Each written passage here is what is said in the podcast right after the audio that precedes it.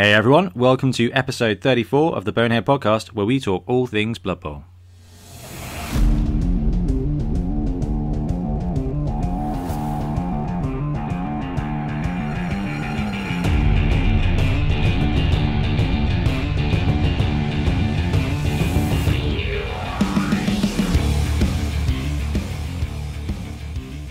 Welcome back. I'm Ben, and once again, I'm joined by Blood Tithe Ben. Good evening.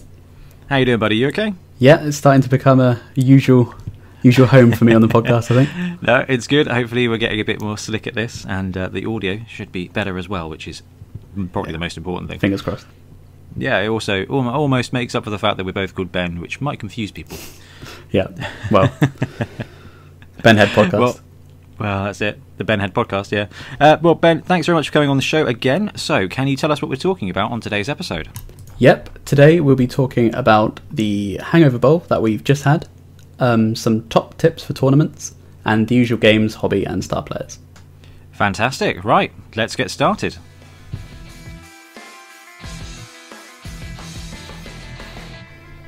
So, as ever, first thing first is news. Now, last episode there was a ton of news, wasn't there?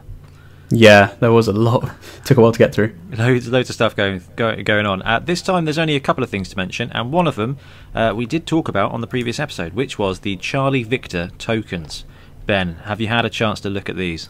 Yeah, these are really nice. Like from a graphical design standpoint, like spot on. Yeah, they're so so so good. So Charlie Victor uh, is a company who make all kinds of things, but I think Blood Bowl tokens is kind of their biggest thing, and Blood Bowl ball tokens or ball markers are probably the thing you you may have seen. Um, the the ones that are kind of a ring, there's a gap in the middle. They're made of metal. They're, they're high quality finish, um, and basically they've launched a brand new campaign. It's on Indiegogo, so if you want to look at it, first of all, I'll put it in the show notes. But it is Fantasy Football Team Tokens Humans on Indiegogo by Charlie Victor, and already at twelve thousand pounds against their goal of four thousand. So they're three hundred and one percent as we record this, and there's forty days left. Yeah, no no worries there for that one. No, no, which is which is really cool. I like the idea of having a forty day Kickstarter. Yeah, I don't really know the uh, like ins and outs of it. Like, is there a time limit that you have to adhere by, or is it just you set your own time limit? It feels like there might be. Now, this is Indiegogo, not Kickstarter, so there may, may be different rules. Yeah. Um, but yeah, every other Kickstarter we see for Blood Bowl seems to be you've got 28 days to find Yeah. it, to talk about it, to consider buying it, and to hope that you get paid in time um, to, to get it on the go. And this, 40 days, you've got a huge window, and I've got to say, Charlie Victor's done a superb job of spoiling, teasing, letting us know what's coming as well. This is a really well executed little jobby. So let's have a look. Let's have a look at what they're actually doing. So there's only one purchase option, which is the standard edition for £59. And in that, you get 13 premium quality tokens, an Ogre Bonehead band, a metal or resin coach miniature, and all unlocked stretch goals with an estimated shipping time of July this year. Yeah, it's really quick. Really, really quick turnaround. That's another great thing about this one is one they've got the length, so you can decide whether or not you want it in time, and the fact it's going to come in a few months is is is extra tempting, isn't it? Yeah, yeah, So let's have a look at what they're doing. So the first things first, we've got the team icon token. So it's an eagle with a with a Blood Bowl hat on, basically an eagle head with a Blood Bowl hat, and 55 millimeter by 49 millimeter antique nickel and gold. It's it's lush, isn't it? yeah. Is it? Is it actually gold, or is it just a finish? I think it's just a finish. Yeah, the finish is antique. Yeah. Yeah, God, that would be Yeah. that would be something for sixty pounds. So Yeah. there's a, an eagle head uh, team icon. There's a kicked turn token. So you've got a boot with a football. You've got a Mhm. received turn token, a helmet with a football, which is quite a clever idea actually. Um, Yeah. I think you know there can be those games where you get to the half and you're like, um, did you kick to me? Did I kick to you? yeah, it's something which I haven't really thought about, but now now you mention it, Yeah, that is probably quite- consider having that. It's a good one. It's a good idea. Uh, we've got touchdown score token, which is a very cool American football with tiny little wings and a hawk face. I feel like this has ritual over, doesn't it? yeah, it does. Yeah, Mr. Saxby, pay attention to this. Uh, we've got some ball tokens, or a ball token, uh, which is the iconic Um, they've updated the design so it's, it works for 25mm bases and 32mm bases. It's got a scatter template on it. Um, it's double sided. I mean, that's the token that really I feel made them famous.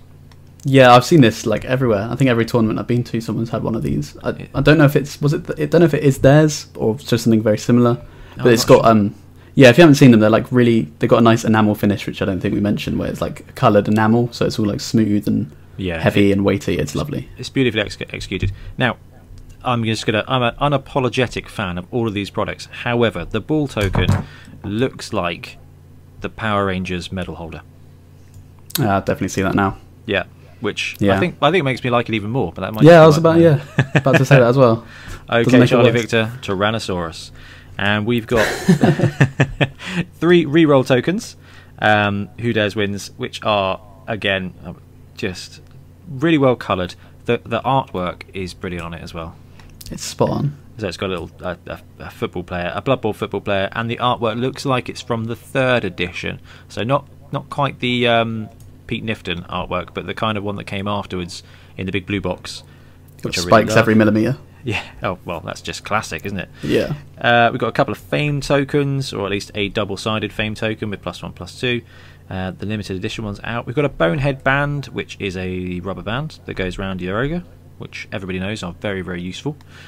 Um, Mhm. We've got big guy down, stunned and prone tokens. They're, they're Always awesome, useful. Very useful. Have you seen the coach miniature? Yeah, it's really it's really funny. It's really, really well. like 'em. It's really well done. It's got a lot of character. It kind of reminds me of the guy in the wheelchair from um, Dodgeball. Oh, totally. Yeah. Yes. Dip, duck, dodge, and dive. Which is cool. And dodge. Uh, yeah. Oh, yeah. I've got to have dodge. Uh, medic apothecary token. So the back and the front. Again, these tokens where they're double sided, they just look so good. I'm really looking forward to seeing them in person. Yeah. Because the color, obviously these are like graphic. Yeah, like, these are mock-up these are renders. Yeah, Yeah. Um, but in, in person, they still look really good. I'm hoping that color comes through. I'm sure it will, given what we've seen before from them. Um, there's a wizard token, which is your classic wizard hat. That I like that. And you've got Mhm. some some bottle opener keg tokens, which I think are brilliant. Yeah, there seems to be quite a close connection between beer and Blood Bowl. So I, good they know their market. Yeah, it kind of carried it. I think when Games Workshop wasn't. It wasn't just the NAF. It was the NAF and everyone's desire to drink beer and play board games. yeah, Um, so I we got some. Yeah, we got some stretch goals. Uh, there's a human team patch, which is really well done. There's some dice with the eagle head on. We've got block dice, which is unlocked Mhm. as well. Uh, the block dice are quite cool. I know you're quite a, or starting to be a collector of block dice. yeah. Um, I do love some block dice. Uh, these are good. They're easy to read. It's obvious what everything is, and it's just quite a unique design. It's all kind of lightning bolty and jagged, and looks yeah, cool. some of the um, block dice that you can get from other places. So uh, comics in the old news, that one. I can never Um, pronounce that. Yeah, the comics one. There's loads of dice on that website because I was looking. I was looking for some orange and black dice for Ian, one of the local players, and um, some of them are really difficult to read. Mm. This, Yes. however, is pretty straightforward, which is wonderful. Yes, always the most important thing. And depending on how you feel about dice cups, we've got a leather dice cup here with with the eagle head logo on again, I will stay quiet. and and a dice cup mat, um, and dice bag and token. We've got an additional reroll design, uh, and, and so that one's not quite unlocked yet. Yeah, it looks like they Uh, haven't quite finished the. Uh, it says work in progress. They've got sketches at the moment. Yeah, and there's another cool ro- reroll design with uh, the with basically Helmet Wolf in there, Yeah. which is really cool. Um, so yeah, I mean, just have a look and have a look at all of the different stuff they've got on there. There's add-on perks as well you can pick up. So like there's a coin, there's another coin, there's a patch, there's some dice. Oh yeah, of course, they do the um, what are they actually called? Uh, injury dice. Yeah, like the- they've Yeah, the D6 and the D8. Oh, the oh, have you seen the bribe the bribe to, bribe the the bribe tokens? Yeah, I love those. And you get the goblin specific ones as well, which have like the ears and the skull. Oh, and- they're so good. yeah, they're very nice. Okay, very six, nice. 16 16 pounds for three is quite a lot, but it's still very very cool. Yeah, again, collector's items. Yeah, that's it. It's like Blood Bowl. It's. Blood Bowl bling. I mean, something like sixteen pound for a few tokens is really really cool. Sixty pound for a whole bunch of tokens is quite an investment, but you definitely get quality from this. Yeah, and when you start, if if you think you know you buy these individually, like you can buy a set of three block dice for six quid, and that's a bargain.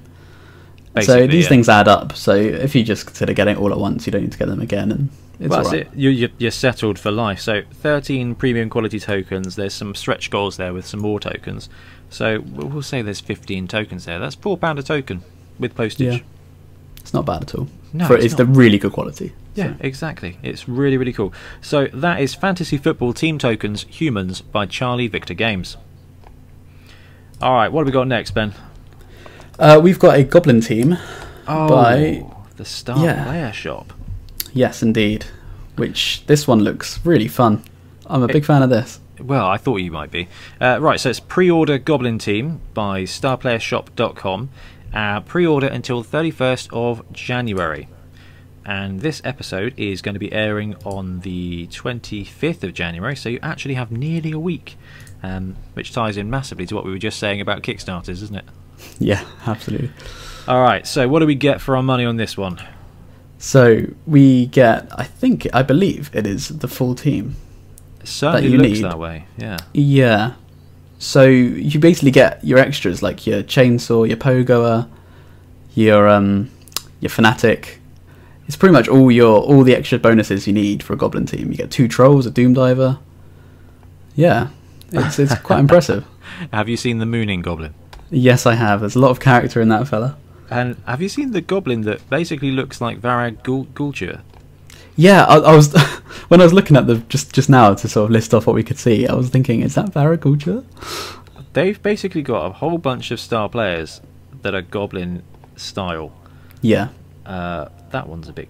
Oh, the one throwing the bomb is really cool as well, and the one with the wings. Look at that. yeah, the doom diver, I imagine. I would imagine so. It looks like a Goblin version of Sanguinius from 40k. You just want to just want to paint this guy gold, Yeah, sort of the semi-mechanical feathered wings. yeah, and have him protect the Blood Bowl Emperor. Um, the oh, the ball and Not chain's well. clever as well. Yeah, So the Yeah, ball is on the base, so the goblin's flying up in the air, which we've seen with um, the the newer goblin guys that have come out of uh, Shadespire and Age of Sigmar, like the, with the ball on the base and the goblin flying up in the air. I think it adds so much motion. It does. Yeah. Um, the the trolls, they look they look pretty beefy. I'm not sure how big they are, but yeah, they, are- haven't really scaled them up against the other goblins. I think this is just they've got a big picture basically showing all of the. It's kind of individual clip art, really, isn't it? Yeah, yeah. So I don't think the scale is quite right because they seem just a little bit bigger than a goblin. But I imagine they're quite beefy. They look So, good. Yeah, they, they've got a link to YouTube, and in the Ah, YouTube okay. video, it shows the team spinning around in a 3D design, and the trolls are twice the size of the goblins. Yeah, and, no, they oh, look good. That that team looks fantastic, right, guys? If you're going to check this out, um, do click the YouTube link. In fact, I'll try and remember to put that in the show notes direct because that is really cool. Oh, you got a dude with a massive rocket. Yeah, I know. I didn't even see him. What's he? The team. Um, well, it's possible that one of them is your goblin, and the other one is uh, oh gosh, Nobbla's the chainsaw guy, Bomber Dribblesnot, I assume, Oh, with the giant rocket. with the giant rocket. Yeah, Oh, that could make sense. More like a nuke. yeah, it looks like something Wily Coyote would use. Yeah, yeah. Oh, I love those. Yeah, really so like those. They're really cool, aren't they? So 60 euros including tax. So I'm assuming we're looking at an extra five to ten for for postage. Um, It's a good price. That is a good price. Um, yeah, so I mean, I'm not sure what that is in. It's probably going to be about the same as about 55 pounds. So maybe Yeah. 60 60 pounds in UK money with uh, with postage for that goblin team. It isn't entirely clear just how many plain ordinary goblins you get. Um, Yeah, the, it doesn't. It looks less on the Kickstarter page, but the YouTube video seems to show a load. Yeah, so Yeah. Hope, I'm hoping you get enough for a, for your ordinary goblin team in there. But if not, actually, you know, 18 pounds for a box of 12 goblins, and you've got a really cool goblin team. Yeah, absolutely. But then it, then that takes it into the eighty pound mark, which you know what we're seeing from third party teams, and it's just kind of like you know if they don't have the goblins, then it's a sixty pound upgrade for a regular uh, Games Workshop goblin team, which is pretty cool. Yeah, for two trolls and all the secret weapons.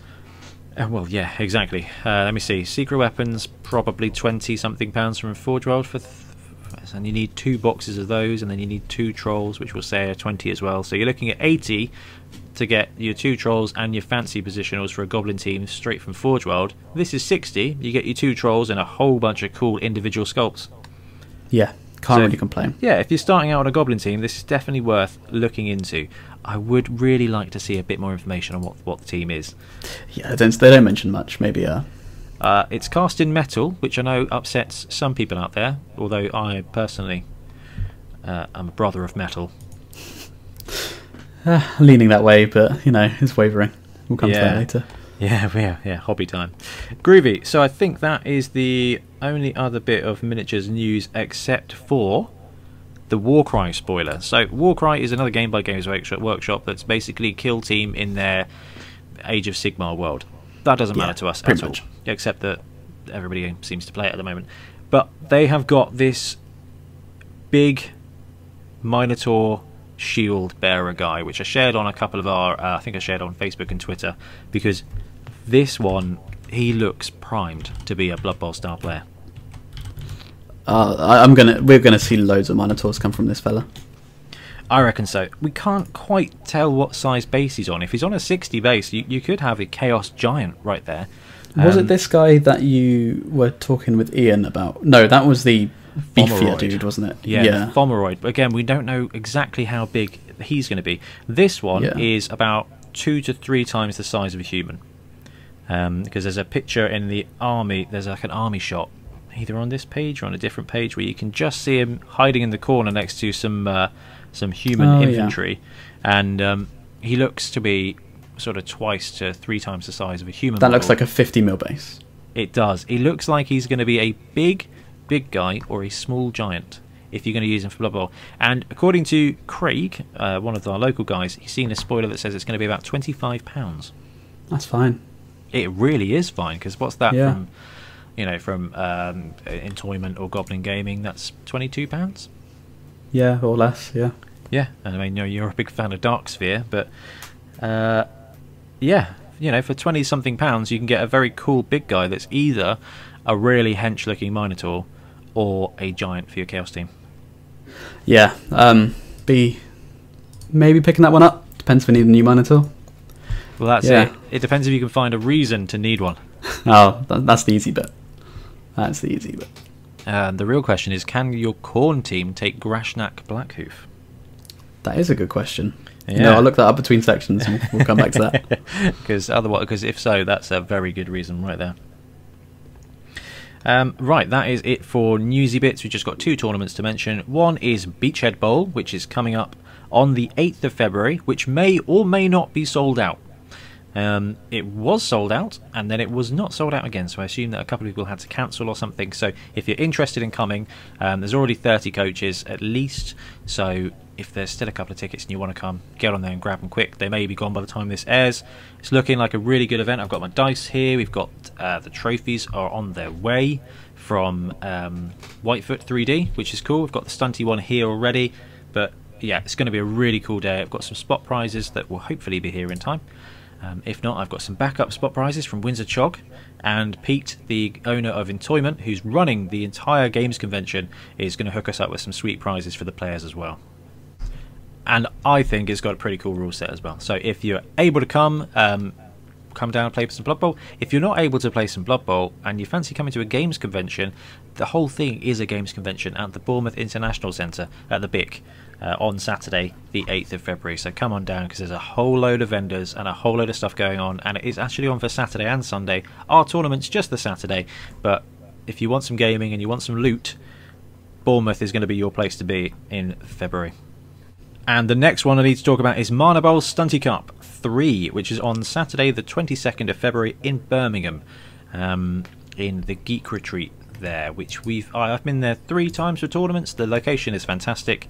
The car park's right blooming next door, which is really really useful. So if Oh, you're it's such a big up- deal. honestly, man, it's so so useful. Um, and that's another great thing about Beachhead is that the parking there's there's loads of parking around the the big. Yeah. It might not be the cheapest thing in the world, but it is right right there. So yeah, Mana Bowl Stunty Cup, which is all Stunty League teams. Yeah, I, I wasn't able to come to the last one. I think it was kind of. I was just new to Blood Bowl, I think, so I didn't really Yeah, get the so- tournament vibe, but this one I may. Yeah, well, May the off- the offer of a lift is still there, as is the offer of a, a squig team, if you fancy it. Because Yeah, just getting out of the house in a twice in February, which is the uh, tough part. I know. Um, I've I've taken the leap. Uh, Tiff and I should be moving into our new house in the next week. Uh, literally, hopefully next week if everything goes through, which is cool. Um, so hopefully I would have achieved enough fiance points to, to to to be forgiven for disappearing on our weekends. Um, but no, Mitre Bowl Stunty Cup. It's just so much fun. Lots of secret league teams, well, not secret league, stunty league teams. It's just carnage. Um, that wraps it up for news and tournaments coming up in February. Uh, anything else you want to mention on that one, Ben? Uh, I think you've covered everything. Yeah, just see you all at Beachhead. Haha, fantastic. Right, let's move on to hobby.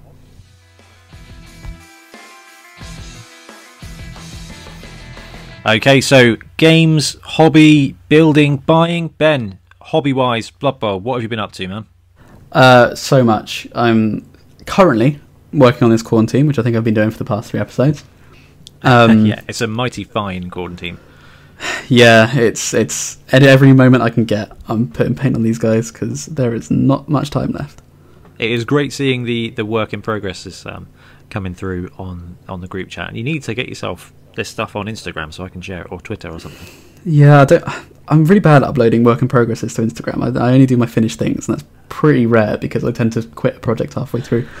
So, yeah, I, I feel like that's kind of normal. I think I think I, I found that by putting stuff up there, people are like, hey, you know, get it done. It kind of I don't know adds a little bit of bonus to it. I think that's why Ian does so much of it. Or Warhammer. yeah. Um, Guess it's yeah. It, it- it's always better to look at Ian's work in progresses than work look at his finished projects. But you know, you know how it goes. yeah, pretend his work in progress are finished, and it'll be yeah. No, So- his his work inspires me to carry on, so I like his all of his Mm, uploads. Yeah, yeah, I don't, yeah. It's too good. It's too good. We've had a chat. We've, we've agreed that if he carries on like this, he's going to lose fingers. Um, you know, that's bless him. He's uh, he's got a newborn now, Freya, and he's struggling to do any painting because the baby is strapped to his chest like the entire evening now. Yeah, So, I uh, mean, He can build things and he can do some green stuff at arm's length, but he's not ready to do painting yet. So we've got we've got a month like to catch up, which is cool. yeah, yeah. How about you? Uh, well, I I'm going to say finished. I didn't really finish, but I got the sevens team done for Hangover Bowl. Um, it was really just block colours and a whole load of agrax, but it was a cool idea, and I, I, may at later, at a later point go back and finish them. And but my biggest hobby achievement in the last couple of weeks is building the Windsor Chog Giant. Yeah, that thing is great. You brought it to the club on Tuesday, didn't you? Oh yeah, man! I, I was hoping to get a game in, but alas, it didn't swing it. Um, but I mean, some of you out there may have seen uh, the product review video I did, the unboxing for it. It the model's gorgeous. Yeah, it's you know we we talked about it a lot on the podcast. That was my first time seeing it in person, and I was really taken aback. It's you think like sometimes you scale a model up, the, the quality you lose quality. You know things become a bit rounder, like softer edges. But this thing is so good. It's So really well crisp. done. I was I was genuinely expecting it to turn up and be, I don't know, maybe a, an inch bigger than the Windsor Chog Ogre or something like that. Just maybe the same size as the Gloomspite Trolls, but no, this thing is is basically the same size as an Ale Guzzler Gargant from AOS, Yeah. but but beefier and ten pounds cheaper. So um, Yeah, yeah, if, if any of you guys out there are looking for a giant, swing by Windsor Chog and have a look because for thirty pounds, it's a very very cool model. And yeah, so I've built it. Took it didn't really take a lot of effort at all. It's resin, so you got to wash it. I hate re- I hate washing resin stuff. I, I like it's not difficult in any way, shape, or form. It's just an extra step that I oh, it's just you know always Yeah. always slows me down a bit. It, it's sometimes the thing, isn't it? You know, you, you, the, the, these sort of dilemmas where you get really excited to hobby, and then you realise you got to spend a little Oh, bit of effort to actually get there. Got- But it's yeah, got to wash it first. So I, you know, I did that for the for the video, and it worked out great. Um, so now I just I get to paint it, which is which is pretty cool. So I'm hoping to get it painted so I can bring it along to Beachhead in a few weeks and just have it on display. Because it's Is uh, that it's top of really your hobby cool. agenda? Um, yeah, I think it is at the moment. Actually, Yeah. I think I think I'm in a good spot with hobby where I've got my team sorted for the next tournament I'm going to. I'll take a tournament to Beachhead in case I need to play, um, but it's looking like we're going to have a full house on that one, which is really really cool. So hobby wise for Blood Bowl, I'm in a good spot where I can relax and paint a giant. Oh, that's a good position to be in. Very Yeah. good position. Um, so you're working on your Khorne team. Anything else Yeah. on the brew? Um, well, we we did mention earlier about is it uh, who's that Minotaur that we asked if we could take in Khorne team? Ah, the the new Warcry Grashnak. Is it Gresh? Oh, Grashnak? oh yeah, yeah. Yes. uh, yeah, he can be taken in the corn team, so I might be working on a Minotaur at some point soon. But uh, yeah, trying to find a way to fit a Bloodthirster and Grashnak Blackhoof into a Yeah. Khorne team. Man, No, but- be a horrible team to play against. I'll, I'll take you on with my ogre giant team. How's that? yeah, that sounds fair. That sounds fair. Fan- like fancy a free win. Yeah, Pacific Rim, the Blood Bowl game. Which I have to say, I like the idea of. yeah, no. I mean, maybe let's not laugh at that too hard because yeah. no. Otherwise, the only purchase is I'm really tempted by this Minotaur. Um, Yeah, maybe I, I'll let you buy it and I'll Yeah. see if I like it. That's it. I, I'm I'm I'm questioning whether or not it fits in. So I'm not buying hobby stuff in January, except that I have bought some hobby stuff in January. But un- unless it's specifically to do with the podcast, in which case I, I need it, you know, to do reviews. Um, and I'm It not quite work, sure if yeah, I'm not quite sure if this one counts, but but I might might try and squeak it in there. I've got a bit of a wild guess for this LVA. You know, What have so got? There are rumours that the new Age of Sigmar army is going to be giants and gargants, Oh wow! and this comes from some shipping information which I only saw today, which has been flying around the internet. Of Yeah, I think it's Sons of Behemat. yeah yeah that's the one yeah. and that's that's all comes from the origin of gargants and then we had a sporting giant and a lizard spike, and could Do you think be- Games Workshop are tying it together? I mean, let's be honest, no, but we can dream. Well, you know You what can they dream that a the- giant they did. For, they did for the ogres. yeah, actually, they did. That's a very good point. The ogres came out at the same time as the other ogres came out in Age of Sigmar. The dark elves came out at the same time that the Idoneth came out. So it, I don't Hmm. know whether they, they're just using some of the same 3D models, and that, that might be it could be a, a cool way of tying it, or whether they're finding a way to get the like the excitement for a certain race to spill over. And I, I still haven't seen anyone use the Blood Bowl ogres in Age of Sigmar, but I'm sure it's just a matter of time. But yeah, these got so if there is a giant release for Age of Sigmar, it could be more Blood Bowl fodder. Yeah, that's our little rumor mill. Get that grinding up. I like it. It's always good to have a room mill. Absolutely. Um, yeah, so games wise, I played, uh, thanks to you, running Hangover Bowl, which I know we're going to talk about in just a moment. Um, I got to play some Blood Bowl 7s, which was wicked. And I think since the last time you and I recorded, I got to play another two Sevens games um, oh, really? for the YouTube. So I'm just of waiting course. to get you on now to play the, the next two. Um, and I'm hoping to get them edited soon. Um, it depends on how the house stuff goes. If the house stuff goes ahead, it might be delayed another week. If the house stuff is delayed a week, then we should get some Blood Bowl 7s on YouTube. Yep. I'm- let me know when you're free and let's get those games in. We need to book it in real soon. Um, so yeah, that basically wraps it up for me for hobby. Ben, anything else you want to add on that? Um, no, not really. I know I mentioned. Uh, yeah, I just mentioned before that I was really raving about metal minis last week. Um, a week of painting metal minis. It's wearing thin, but yeah, No. it was it was just one of those moments where you've you finish the skin of a model and you're thinking, oh, that actually looks really nice, and then you go to glue a piece that you sub-assembled on, and you slip, And and, the sharp piece just takes a chunk of the paint off, and ah, I've never been so demoralised. So. If you're painting metal models, if you're going to sub-assembly, I think just varnish the hell out of it before you even try to glue it. Hey man, back in my day, everything was metal, apart from uh, some really, really amazing one-piece molds of elves, dwarves, orcs, and humans for Blood Bowl. They were all single pose, plastic, and we're talking like they were chubby sculpts as well. Like yeah, the, the old Fisher school- I Price mean, plastic. He basically, yeah. I mean, it came out in the late the late eighties. I assume. I think second edition came out maybe the early nineties. But yeah, they were chubby plastic models. The rest of it though was metal. So I, I I've I don't know. I like metal. I like the way it feels. It's hefty. Youth of today have it easy though. I know. I know. Yeah, you know, metal all the way. Yeah, right. each their own. Yeah. Should we should we move on to Hangover Bowl? Yes, yeah, let's do that. Fantastic. Right. We'll be back in a sec.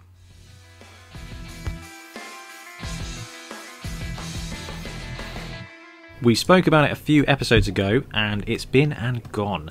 We're going to talk through Hangover Bowl and how it went, basically. So, before we move on, Ben, catch us up. Could you remind us what Hangover Bowl was? Yeah, so this was a crazy pipe dream idea that we came up with just before Christmas, where we thought, you know, we've got like a fun little club. We, you know, talk about Blood Bowl for way too long during the day, and we thought it'd be quite nice to do a Secret Santa kind of thing. Um, but you know, there's things with Secret Santa where people don't stick to budgets and people get stuff people don't want and things like that, and it's difficult to do easily. So we, I, I, I pitched the idea to the group. Thought, you know, what could we do? Let's do um, like a sevens tournament or something like that. And then it sort of grew, didn't it, to become this. You know, what if we do like a tournament where we mix sprues and and things like that? And so, so it became essentially a draft where we all took a sprue from two different Games Workshop teams, mashed them together, um, and created a sevens team. And it actually worked really well. It was brilliant, man. You had a great idea. It was brilliantly executed. So thank you for organising it. Everyone, No, I mean, it's a pleasure.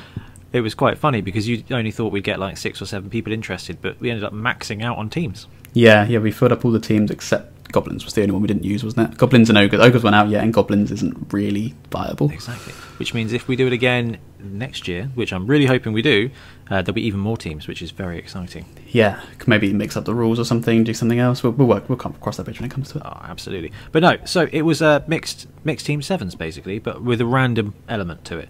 Um, and then you had to build your team, and yeah, Ben organised some great prizes for it. So the team combinations that we ended up having, we had Dark Elf and Skaven, Human and Lizardman, Chaos Wood Elves, Dwarf Halfling, Human Nurgle, Chaos Skaven, Undead Wood Elf, Dark Elf Dwarf, Chaos Undead, Halfling Pro Elf, and Nurgle Orc.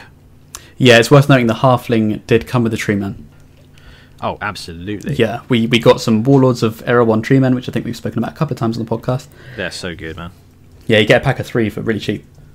And yeah, we just charge just that, you know, whoever draws Halfling gets a free Tree Man. It takes the burn, the sting a little bit of getting, getting a Halfling team to make a team out of. Oh, it gives you Yeah. a really cool way to build as well, does. which was which was cool. So we used the standard sevens build rules of up to four positionals, 600k rerolls are doubled, and we applied the mixed team rules basically from Bonehead Bowl. No, no, we didn't even. It was just that you took the most expensive and had Yeah, that's all and it was. And Yeah. you needed to have at least three players from each team, Yeah, yeah, just to, so you don't, you know, just make a Chaos team Yeah. or something. Yeah. which which worked out brilliantly, added a load of interesting stuff to the builds. So we'll just talk through basically what we had. So the the, the group there were some absolutely brilliant efforts. Oh, and smashing. we- yeah, and we got we got a great mix of players. We've got players who um, are kind of new to the hobby, don't have a lot of experience with it. We've got some pros. We've got some pros that have just had a baby, Ian. Um, so he only got to paint some of his humans, and but he painted them unnecessarily well, which was awesome. Um, and we had some cool some cool builds and things. So I think we'll just go straight to the winner of the best team. Then who was that? Yeah, so we had a prize for the best team, which everyone who turned up to the club anonymously voted for, and it was pretty unanimous. There were some of the votes. Other people did get votes too, but this one got it by a landslide, which was uh, Ben the third, Yeah, Ben which Free. is another Ben. Um, yeah, he he really took the Hangover Bowl theme. So th- we called it Hangover Bowl purely because it, it was our first club night back for New Year, and we'd all gone away for Christmas. It started with Secret Santa. Everyone has their festivities, and then we come back to, you know, everyone's tired. They've all had the fun. We just thought, you know what, Hangover Bowl. Um, but he really took that to the extreme and had a whole stag do themed team where he had Dark Elf and Dwarf. And the idea is that one of the dwarves was out on a stag and gave him some balloons tied around him. The Um, balloons were great. great addition, yeah. Everyone had like bottles of whiskey and like cups of beer that he'd modelled onto them. Um, he, had, He did it. He, he really did a superb job at those. Yeah, yeah. His witch elf was dancing for everyone, which was great. Oh, yeah. yeah. It was, it was, it was just funny. It was good to see the um, taking the the theme to heart, and he Yeah. deserved to win that. He, he smashed it. That was great. So he won. Was it a shot glass for best team? Uh, no, he got a tree. He got the third tree. Oh, the tree man. Oh, that see, that is Yes. a great prize.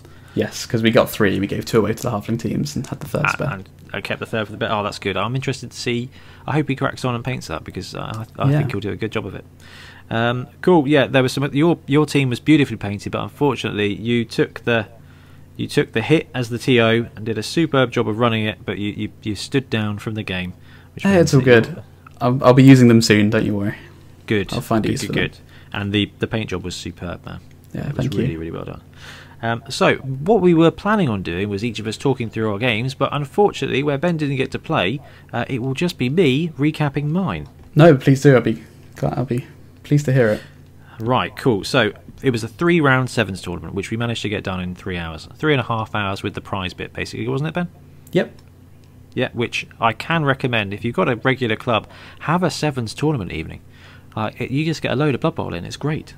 Yeah, we started at seven thirty and wrapped up by eleven. So yeah, yeah, it's really good. worked out really, really well. So my first round, um, as Ben won, played against Alex. So Alex is the youngest member of our team, um, and he was running an undead wood elf team. Yeah, really. if you if if top tier could be a mixed team, I think that's probably what it would be. It was a really, really good team. So he had the uh, had the war dancer in there, had the mummy, had he had a bunch of he had he had all the good stuff basically, and he played really, really, really well. It was a tight game. Uh, I ended up squeaking out a win, two one. Um, I pulled off a a cheeky defensive touchdown, and once you break the serve, it, you can you can kind of sacrifice your players. So I was running Dark Elf and Skaven, um, so I had uh, had all the fun stuff there. Tell me what you had. What what what positions did you take? Okay, so I had a blitzer with dodge. I had a dark elf. So uh, right, okay. So a dark elf blitzer with dodge, a Yeah. dark elf runner with dodge as well. I had a gutter runner with no skill ups. Had a dark elf lineman with leader. Had another dark elf lineman, and then I had a Skaven thrower and the gutter runner and two other Skaven. One of them had kick. So I had eight players. No, I had a, a Skaven Blitzer in there as well. So it was my Dark Elf Blitzer, Skaven Blitzer, Gutter Runner, and Did you have the blitzer in? Uh, Because it was four positionals max. no, I didn't take the Skaven Thrower in the end. I just built in. No thrower. Okay. Yeah, I went with the Runner instead because I was uh, basically Rick talked me into it. So yeah, I had Dark Elf Runner with dodge, had a Dark Elf Blitzer with dodge, had a Skaven Blitzer, a Gutter Runner, and a Dark Elf Lineman had leader, and one of my Skaven guys had kick.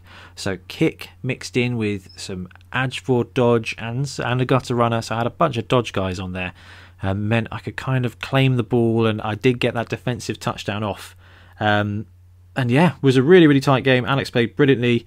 It it was horrible. I could not stop their first touchdown. Um, just couldn't. Um, so then I ended up having to to squeak it back. But it was a good game, really good game. Alex played brilliantly well. So after the first round, I won that first game. Will and Ben drew. Milton won 2 1, Sam won 2 0, and Nathan beat Lewis. Now, I think, was that a halfling off? So, yeah, that was a, a halfling off between Lewis and Nathan. Uh, Lewis was halfling pro and Nathan was dwarf pro, uh, dwarf halfling. Yeah. So um, it was ju- it was just a timing thing. So you know, people arrived different times. I was trying to make it to the first round. There were no mirror matches because we didn't have any teams that were the same. They were all different teams. Um, but this one ended up being a mirror. Um, but it was really interesting to watch because it, it was because Nathan's quite new to the game, but he picked it up really fast. And Lewis was a great coach. He was really helping him out, which was great because they both had the trees and the halflings. Um, they could kind of offer that help with each other, and they took like they took similar builds and stuff like that. So it was. I, I watched a bit of this, and it was quite fun. Um, some pretty nasty rolls from both sides. And I feel like that's the first game Lewis has lost in quite a long time, which is quite cool. Yeah, yeah. So Nathan dethroned him. But I mean, when you're running, I think Lewis had the only tier five team. If you Yeah, add the uh, tier two and tier three, he was the yeah, only one with a tier two and a tier three. He, well, yeah. I think that's fair enough given how, how he's gone on a rampage recently. Um, Yeah. so I think that's Nuffle helping us out there. So that was it for round one. So uh, using Swiss pairing, we went into round two, and I was playing against Milton. So Milton, who's been Mm. on the show at least once before and been on the YouTube quite a lot, he was running humans and lizardmen. so his team was beautifully put together. Yeah, he really did a good job on these. so he didn't take it all that seriously when it came to his skills, or at least joked about it. So he basically he had three um, Saurus and a human blitzer were his positionals, and then he rounded it up with. Uh, did he even have skinks? No, the rest were humans. Yeah, I believe. the rest were just human linemen. But he had three Saurus, uh, Blockrus, Dodgerus, and Guardrus, and he color coded them appropriately.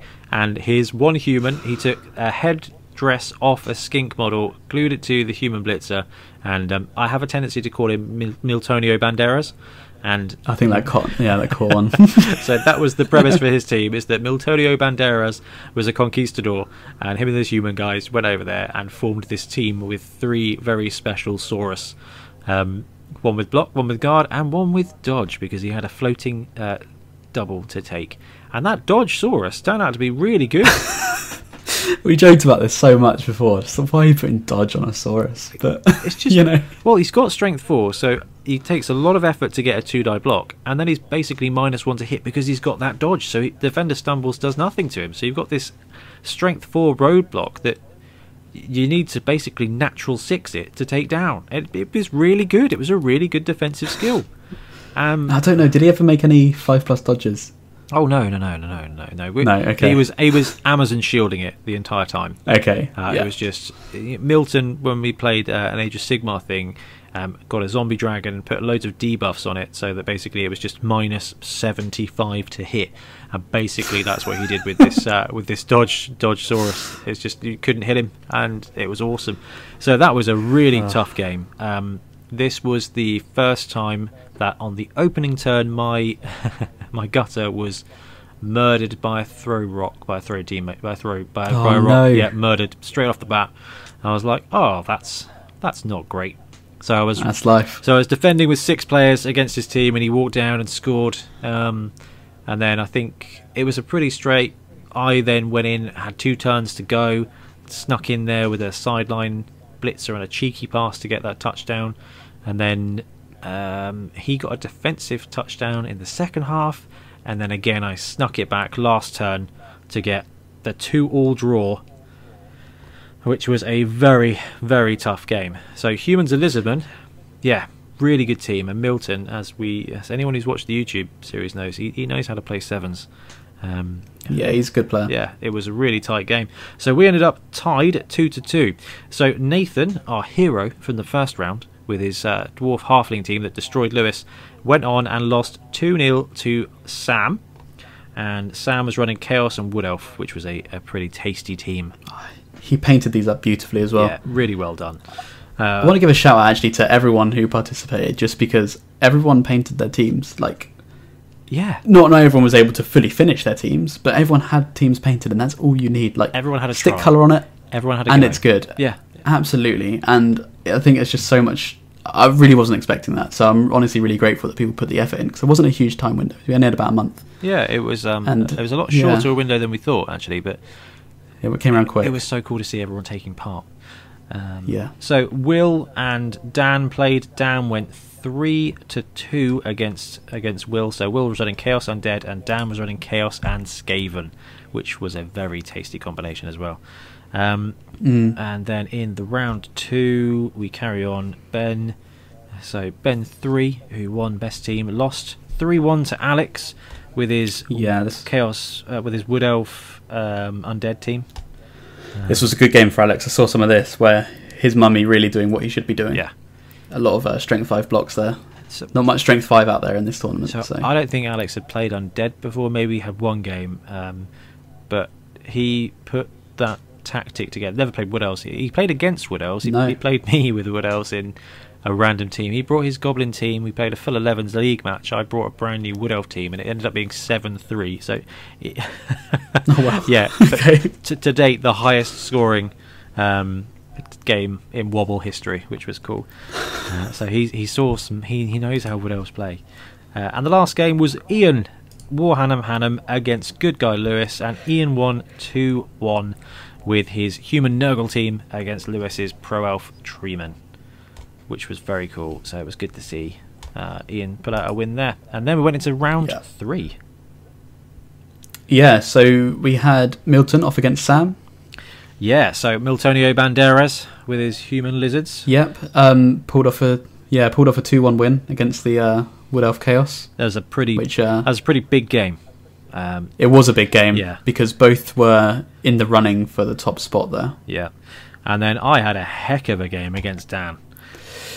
Yeah, I think you finished the game last, didn't you? Uh, yeah, I think you were the last to finish because Milton and Sam were battling out for the top two spots. Yep.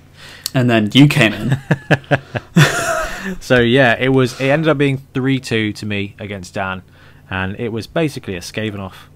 Um, his Chaos Skaven against my Dark Elf Skaven, and it was it was a, a heck of a game. His positioning was superb, and he it was funny. I spoke to him at club this week, and he said really liked playing the Skaven. I might have to borrow Alex's team because he was like I always because Dan plays a heck of a he plays a heck of an Orc game, and he's got a heck of an Orc League team. I think it's tipping fifteen hundred or something like it's it's th- it, yeah it's wow. it's that Orc team that you don't want to play.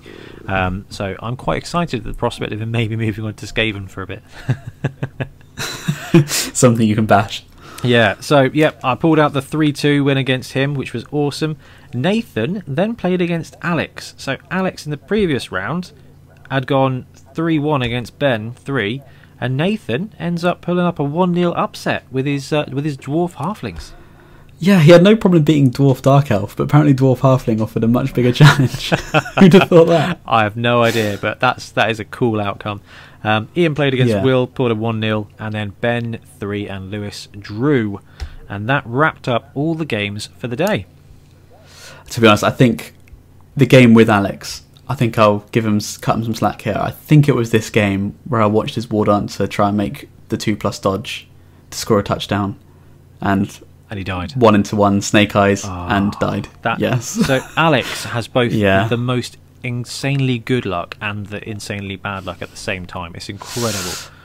yeah, it was rough to watch that. He will pull off some unnecessarily brilliant stuff, and then he'll just go flop it on a on a double one. Oh, bless him.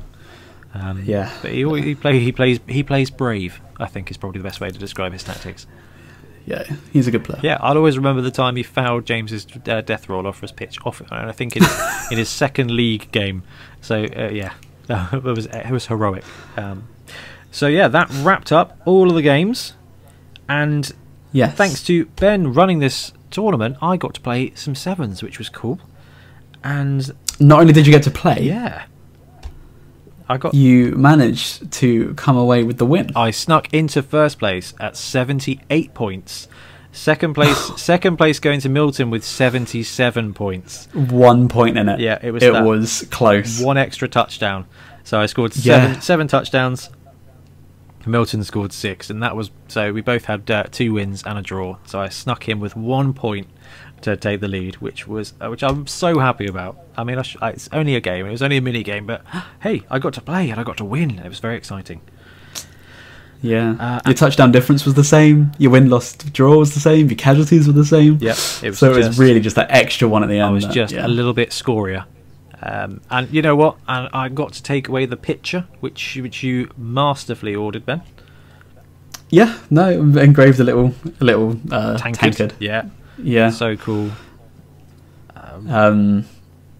Yeah. Let's talk about who who came last. so from the bottom, then, um, Ben, you didn't get to play, so you scored zero points. Yeah, that's fine. I know. Uh, I know. We'll, we'll talk about that in a minute, actually. Uh, Lewis came in with 12 points with his Halfling Pro Elf team. Will came in next from the bottom with 13 points with Chaos Undead. Ben 3, 24 points with Dark Elf Dwarf. Alex, Undead Wood Elf, 35 points. Dan, Alex's dad, uh, Chaos Skaven, 39 points with one win and two losses. Ian, 64 points with two wins and one loss with his human Nurgle. Nathan, taking fourth place with dwarfs and halflings. Uh, actually, it's it's uh, yeah, it is fourth place. 65 points, two wins and a loss with those. Sam took the third place spot, also with 65 points, but had it on the tiebreaker of touchdowns. He scored five touchdowns, and Nathan only scored two. Um, two wins and a Yeah. loss for third place, and then yeah, Milton second with 77, and me first with 78, which was awesome fun. Yeah, it was it was really fun to watch, and you know, second and third place, uh, first place and second place walked away with some nice prizes. Second and third got a, a whiskey glass. Yay! Um, last place got a consolation shot glass, as did chocolate armor, which I think also went to Lewis. Who who had the most casualties suffered? Uh, That was yeah, Lewis. it would have been Lewis. Yeah, with the minus Yeah. with the minus two. Bless his heart. Look, check Yeah. out check out Nathan there. So dwarf halfling casualties Yeah. three to nil. Yeah, that's not. He walked away with the uh, most casualties with that. He, didn't concede any. He protected his halflings using dwarves. Who knew? Who knew teamwork was so successful? dwarves and a dwarves and a treeman can counterbalance that. That's so cool. That's yeah, so cool to see. All you need on a halfling team is some dwarves. It's fine. Yeah. See, I like that. That just that just fits nicely. um, and then you were very gracious enough to have a most touchdowns scored shot glass as well, which I Yep. snuck away with for being a greedy coach and scoring seven touchdowns. No, it's good. Good to see. Uh, to be honest, probably what I would have expected with Dark Elf and Skaven. Very rapid. Team. Yeah, yeah. I Yeah. think um, I'm very glad we didn't see a Wood Elf Skaven team. that would have been horrendous. I think Yeah. that would have probably been really, really cool. So, I mean, looking at the tierings, um, yeah, I had a double tier one. Milton second though had a tier one and a tier two.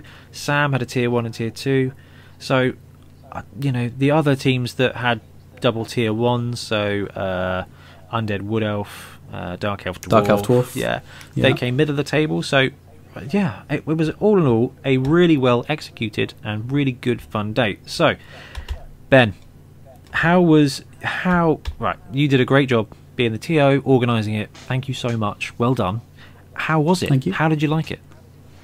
I thought it was great. I thought it was really fun to see people play so much sevens at the club, and to get three games in in a night was awesome. I was quite strict on the timing, Yeah. but that was just because you've got to get three games in in three hours. It's You've gotta yeah, do it. You've got to be. Yeah.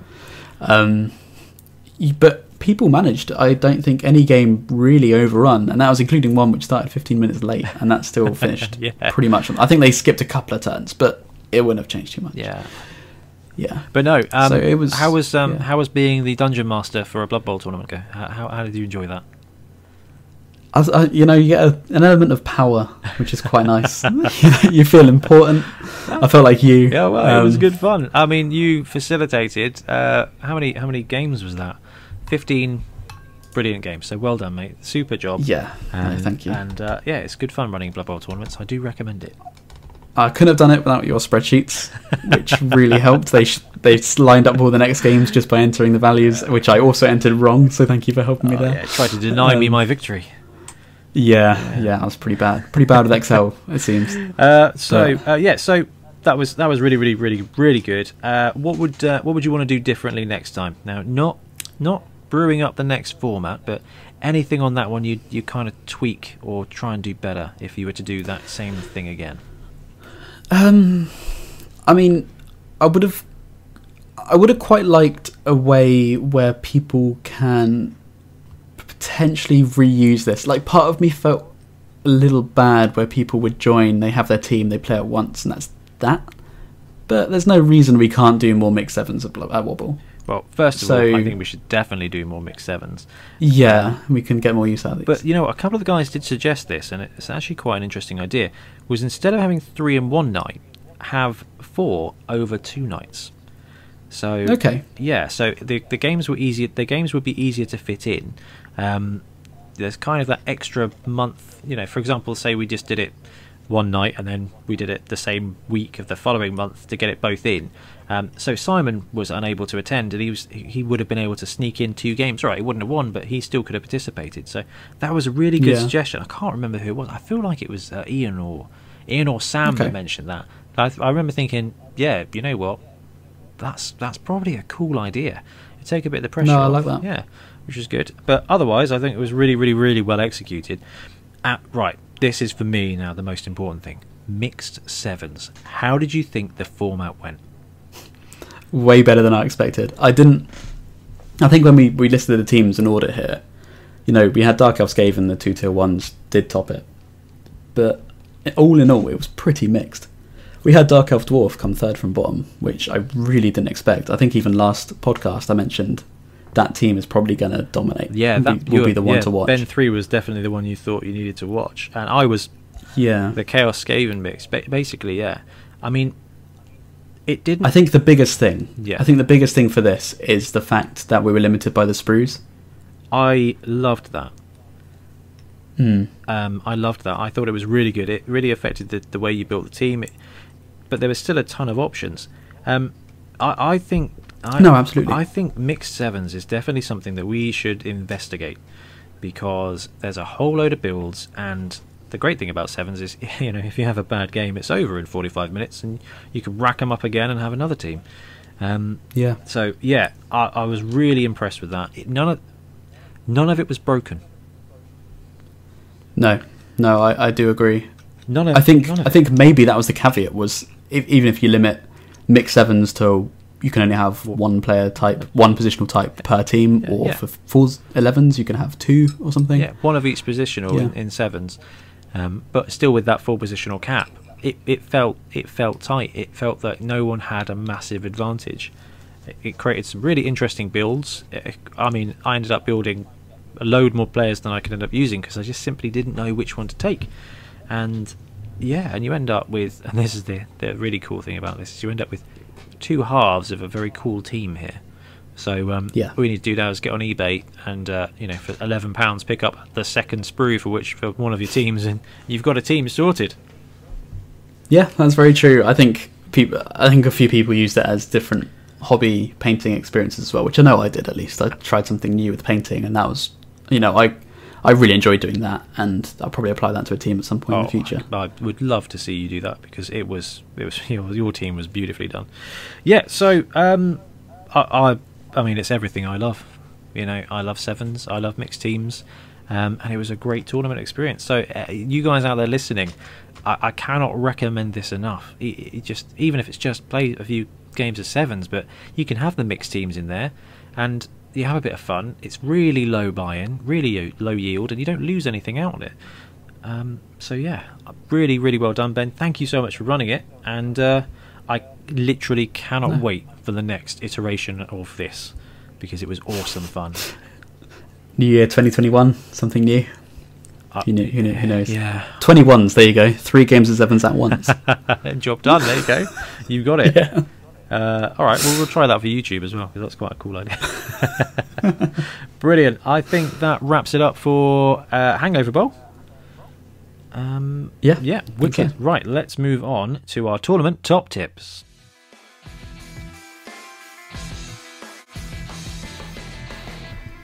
Okay, it's time for tournament top tips. Now, the reason we're going through this is we've got our first tournament of the year coming up, Beachhead, uh, in just a few weeks' time, and there's quite a few players that have asked us, "Hey, you know, it's my first tournament. I might come, I might not come. Like, I've never done a tournament before, or it's been a while since I've done a tournament." And and I remember going to my first Blood Bowl tournament uh, a couple of years ago. It was Manabowl, and I went to that one because it was going to be stupid, so I wasn't too worried about making mistakes. Then when I went to uh, Birmingham Brawl, which was a, a full-on NAF one, you know, it was it's a bit of an experience. Fortunately, I've done tournaments and, and game days and things before, so just thought it might be a good idea to talk through some some basics or some like a beginner's guide to Blood Bowl tournaments, and I cannot say thank you enough to all of the community that helped. So I posted, you know, comments out everywhere and, and had some some comments through Instagram, Twitter, Facebook, loads of loads of great advice from players. So what we've done is we've collated it together to talk through some summaries. There's a couple of specific bits that people have written that we want to read out, but otherwise, thank you everybody out for for participating and help us compile a good starter list for tournament advice. Um, before Yeah. we go on, Ben, I can't remember. Have you you've been to tournaments that weren't Blood Bowl before? Uh, no, no, I No. haven't. Okay, no. fine. I couldn't remember if, if uh, because I know we spoke about it before. I couldn't remember if you had or not. But these things kind of do apply to, to Blood Bowl and not to Blood Bowl as well. So it was good to get some advice from Ian, who goes to Age of Sigmar tournaments all the time. Um, and we'll read his advice out separately. Bless his little heart. so broken it down into time zones basically. So we've got before the tournament, so weeks before. We've got the day before the tournament. We've got tournament day, and we've got at the event, and then we've got after the event. So we'll just put, talk through the advice that we've got as it goes step by step. Really. Okie dokie. Yeah. So before the tournament, so a few weeks out, months out, or whatever, a lot of the advice we were given was about the rules. Know the rules. Know how to play Blood Bowl. Read them. Practice Blood Bowl. Play on Blood Bowl 2. Um, but, and this was really lovely to read, is that it's just a reminder that tournaments are actually, Blood Bowl tournaments are generally speaking really friendly environments. Absolutely. And there's so much advice about just the first thing you should do when you sit down at the day is just let your let your let your opponent know it's my first tournament. You know, it, it's fine. Like it's okay. Generally speaking, people will help you out in that that advice in that circumstance. And I think ultimately, if if you're ever in the position, which you most likely won't be, if you ever are, if if anyone has a problem, that's a problem with them, not a problem with you. People are new to tournaments. You know, everyone's got to have a first tournament, and in my one, I know I was asking a couple of questions, but the opponent was always helpful. Like, you know, how many times you scatter a throw teammate or something like that, and they will tell you. And it's just that agreement that you have with your opponent. It- It's good. So yeah, I guess the first lesson is uh, know how to play Blood Bowl, but don't be afraid if you're not 100% on it. It's not a hyper competitive place. It's a place. It's not. Tournament tournaments are a place where you go to play a bunch of games together. Some people play to win. I think everyone plays to try and win, but you, you're there to play games. That's your priority. And you, if you go in knowing that that's your goal, is I'm going to go. I'm going to play three games of Blood Bowl today. You've already won, right? You're Yeah. playing for the story, which is great. So yes, advice number one: read the rules. And advice number two links into this, and this was one of the other ones that was absolutely spaffed all over the place. Read read the tournament rules back. Um, I think you So- can uh, you can vouch for this one. oh man, so Blood Bowl tournaments because Blood Bowl is generally speaking a really tight rule set, isn't it? There's not Yeah. there's hardly anything there that you can get wrong. There's a lot of rules, so it's easy to get the rules and the orders wrong, but the rules are written quite clearly, which means that us crazy people that run the tournaments, TOs, we can introduce interesting rules to make each tournament our own. Um, Blood Bowl tends to be a very feudal thing where everyone wants their event to feel like their event, have a unique feel and a unique spark, and um, every tournament seems to do this. I've been doing a lot of stuff with the SWTC, and every single tournament has a different build order, different special rules, different this, different that. I mean, Ben, I'm sure you can think of a couple of examples of tournaments you've been to in Blood Bowl that have got different rule sets. Yeah, different weather tables, different kickoff charts. Yeah, there'll be Exactly. new things. So if you look at the four tournaments that we're running this year, Beachhead, it's got a different rules build than than all of them. Um, Yeah. and they will all have the different elements. So read the rules back. Hopefully, it's not too confusing. Um, and if you're confused, by all means, ask the ask the TO because you will probably not be the only person confused about a certain rule. Um, so you've read the rules back. Build your team. So this is one of my favourite parts of the hobby. It's the game Pretty much the best part game. of the tournament. Yeah. Oh man, I love it this is- bit. It's, it's brewing the teams, brewing Yeah. the teams. What am I going to take? What skills am I going to put? What do you think? And it, whether you're a solo Blood Bowl player or you've got a massive group chat, y- you will have just as much fun brewing up ideas. Like, oh, you know what? I can drop that extra reroll and get Ripper into the team, and then I'm running all the trolls. Ben, do it. How many trolls did you run at Bonehead Bowl? Uh, four. Yeah. Oh man, that was uh, It's gotta be really, done. Really stupid. Um, nice. no, that was cool. But that's it. Is build your team um, and make yourself organised with the team that you're, ta- you're, you're taking. Um, and I guess a, bit that is probably uh, one close to my heart as a TO is uh, build your team and then do send it to the tournament organizer to Yeah. check it over. Absolutely. By the deadline they specify, there's normally a very good reason for that. So, for example, Beachhead, um, if you're coming to Beachhead, I'd like the lists in by Saturday the 1st, if possible. Um, because that way I can check them all over, and I'm going to be printing out packs for all the all the coaches because I always do because it's just more organised that way. And honestly, these days people don't have a lot of printers. Like it's really funny. No one had a printer at one point because they were expensive. Then they became cheap and everyone had a printer. And then because they are so cheap and people don't use paper anymore, now no one's got a printer again. So It's the truth. It's the truth. um, so yeah, get your lists into me. I will sort them out. I will print them, and I'll make sure they're all right. So yes, if you're going to a tournament and they say, "Hey, get your lists in," normally a week before the event, do get your list in so that you can rock up on the day and you don't have to worry about it. And that is the main reason that that list should be in early, is so that on the day you rock up with your stuff and you're good to go straight off the bat. And on top of that, it's not just that. It's if you send if you make your list and then you you're painting a new team for the tournament, and you've spent all the effort to paint a team of really awesome dudes that you put loads of time and effort in, and it's not valid. That would suck. So if you make your list, send it in, get it authorized, and then you can start painting, knowing that all of them are fine. Yeah, yeah, or you know, do what I do and paint the uh, team the night before the tournament. yeah, well that that works. or too. or in the way of Hangover Bowl, I was painting it about two hours before the tournament, which is. I don't know how you do this every I time. I don't. I don't know why I do this. I can't stop myself. Um, so yeah, build your team. Um, practice playing in a time limit. So most Yeah. leagues. So our league is a cracking example of this. We've got about three hours, three and a half hours of a club night. That's enough to get apparently three games of sevens in, or one regular get one regular league game, right? So you you don't have to rush because you've got three hours. In a tournament where you're trying to fit three or sometimes four 11s games in a day, you've got a you've got a time limit of two hours, maybe two and a quarter, maybe two and a half. Um, that that that that requires you to play sharpish, really. Yeah, I think if you can get used to playing to a turn timer, it's good. If like Blood Bowl two has that built in, maybe use that as a as a little tester, or like if you don't have people to practice with regularly, or just ask people on your usual league night, just hey, can we try and play with two and a half minutes for this game or something like that? And you'll be surprised how fun it can make the game as well when you're focused and you're playing and you get the game done really quickly. It's it's a different dynamic, which I think is actually worth. Even if you hate turn timers, maybe give it a, give it a go because you might be surprised. You can get more Blood Bowl done. It's funny because people burn through league uh, games on Blood Bowl 2 and things because they can get more games in quicker. Yeah, exactly. Yeah, you don't, you don't have the setup time, and, and really part of playing tabletop is the socialization, and you're It is. sharing that experience with someone. But actually, if you do use a four minute turn timer, you'll get your done your game done plenty plenty quickly enough. I mean, I think you and Rich have used one before. Is that right? Yeah, yeah. We that was my ex- fastest was ever it- game. It was so was it, good. Was it two minutes or three minutes you went for? I think we gave us two and a half, Oh wow! but okay. then we had some turns. I think there were three or four turns in a row where our first action was double skull, and we just skipped through about three turns in about ten seconds. sounds like so a that did shave- sevens game. Yeah, it did shave a lot off it.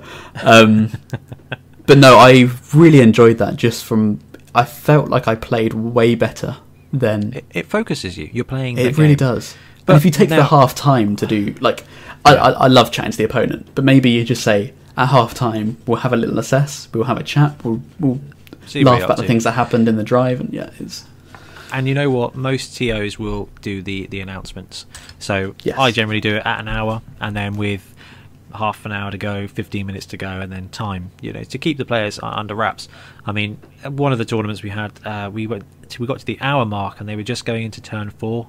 Um, and that's that's the only time I've sort of said, guys, you, you you should really be using a timer on this one, and they did, and they got the game done.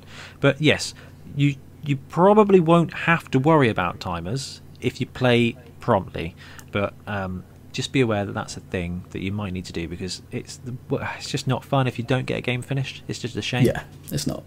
And the more time you leave, the more time you have to go around the show and buy things if they have. Well, if it's a a- store or a show, yeah, that that's it, and that's, that's something I will say for tournaments is it, it, you never really lose anything by getting your game done early. Uh, it, it's it's just more chill. You get more time to eat things. Yeah. You get more time to mooch around, or just relax, or just go and poke fun at someone else, which is always quite entertaining. Um, Right. So ahead of time, um, just give it a Google. Check out the location, parking, food, travel, how long it's going to take you to get there. Um, it's not a huge ask. Uh, I'm sure everyone gets a couple of minutes at their on their break at work or just at work while working. Ben, um, where they can Google Not too Yeah. loud. It's it's a good idea to just check out where you're headed, where the parking is going to be, and I'll tell this story a hundred times more. Uh, when Rich and I went up to play Manabowl, we found a car park near the venue, um, but we hadn't checked beforehand. We just chose a car park, and we were lucky that it turned out to be literally three doors down from the shop. Um, so convenient. yeah, it was really lucky. We hadn't planned. Do plan. Um, I recommend it. It will help you. It will help you be less stressed on the tournament day. Um, and I guess this one links into another point in there, which a load of people said was go with friends. Yeah. Um, if you're travelling somewhere, so you know, there, we're very lucky in England that there are tournaments very regularly in a very. I mean, we're going to go up to. Well, hopefully, if I can trick you into it, we're going to go up to Birmingham. Right, Birmingham's two and a bit hour journey. I think most Americans would kill for have tournaments. You know, we're like, oh, it's a bit far. Is it? They know fly to theirs. It's fine. Yeah, exactly. I mean, Yeah. um, Ian and I went up to Warhammer World so he could play a game of Age of Sigmar with a stranger from the internet, and I, you know, went to protect him. Um, a lovely guy, and it was a great day. Well, we drove up to Nottingham, which was three and a half hours, and then we, we had had a game, had Bugman's Bar and everything. And when we went to come back, and it was like nine o'clock, and we kind of thought, you know what, we'll just be home by midnight if we leave now. So you, Yeah. you can do those things, but yeah, uh, going with friends makes it a lot easier on the travel and the experience. If you can't, don't worry, you will make friends there. But if you can, plan ahead, go with some people, look at where you're going. It will just, it's it's an adventure. Like it's a really lame thing to say, but genuinely, if you've got a Sam Gamgee in the group, it, it will be the furthest point they've gone from the Shire. But it, what a reason! They can come back with a trophy. If you've got no friends who play Blood Bowl, I think the only thing stopping someone getting into Blood Bowl is a game of Blood Bowl. Yeah, but the So, cool thing, the yeah. cool, yeah, absolutely. Um, and uh, tournaments, are, tournaments can be quite daunting, but they ought not to be because it really is just a group of people playing games. Um, so yes, check out the location. Go with friends. Talk to the TO if you need help. So a load of people put this. Rob, um, friend of the podcast, emphasised this heavily in his comments. But if you read the rules back and you're unsure, if it's your first tournament and you're unsure, if you need some help or some advice, just talk to the TO. Um, it's great fun. They're invested. They want to run a really good event. They want all the coaches to have a good time, and they just, you know, they'll know stuff. Just drop them a message. Don't be afraid to say, "Hey, uh, what's the food like there? You know, is the parking okay? Um, is this team all right? It, you know, am I okay doing this? What does this mean?" Just message the TO. It's in their interest to make the event go well for you, uh, but ultimately, we want to help. Yeah, they wouldn't be running a tournament if they didn't want to be talking about Blood Bowl. that is an excellent way of putting it, Ben. That's- Yeah. yeah. that's bang on. Well done. Yeah, really good. Um, so, we spoke about building a team. Make sure your team is clear and uh, numbered or labelled. Um, is a really good one. So, if you're using fancy models from different ranges, just make sure that you, you, it's easy to see um, what a model is. If you're going to take a model that looks like a Minotaur, make sure that it's labelled up that it is not a Minotaur if you're not running it as a Minotaur, for example, because people will look at it and go, ah, right, that guy's strength 5, he's got horns, okay, fine. And it turns out it's an ogre. Actually, it can confuse people, we, and, and we want it to be as easy as possible. Yeah. Um, and that's that's for everyone really. Um, one of one of the things I did see at a tournament was a guy had painstakingly numbered his players um, with runes, which was very cool. Norse runes. the language that everyone knows. Yeah, and it was kind of like that is Yeah. really cool, but it makes it tricky to follow what's going on. Um, Yeah. So yeah, just keep Appreciate it clear. Number. You don't necessarily have to paint your models. It depends on the tournament rules pack, which you've already read. But you know, if if you, I mean, for example, our tournaments, you don't have to paint them. It looks great if you do, but you know, just just label them. Just make it clear. If you're there to play it as a board game, that's absolutely fine.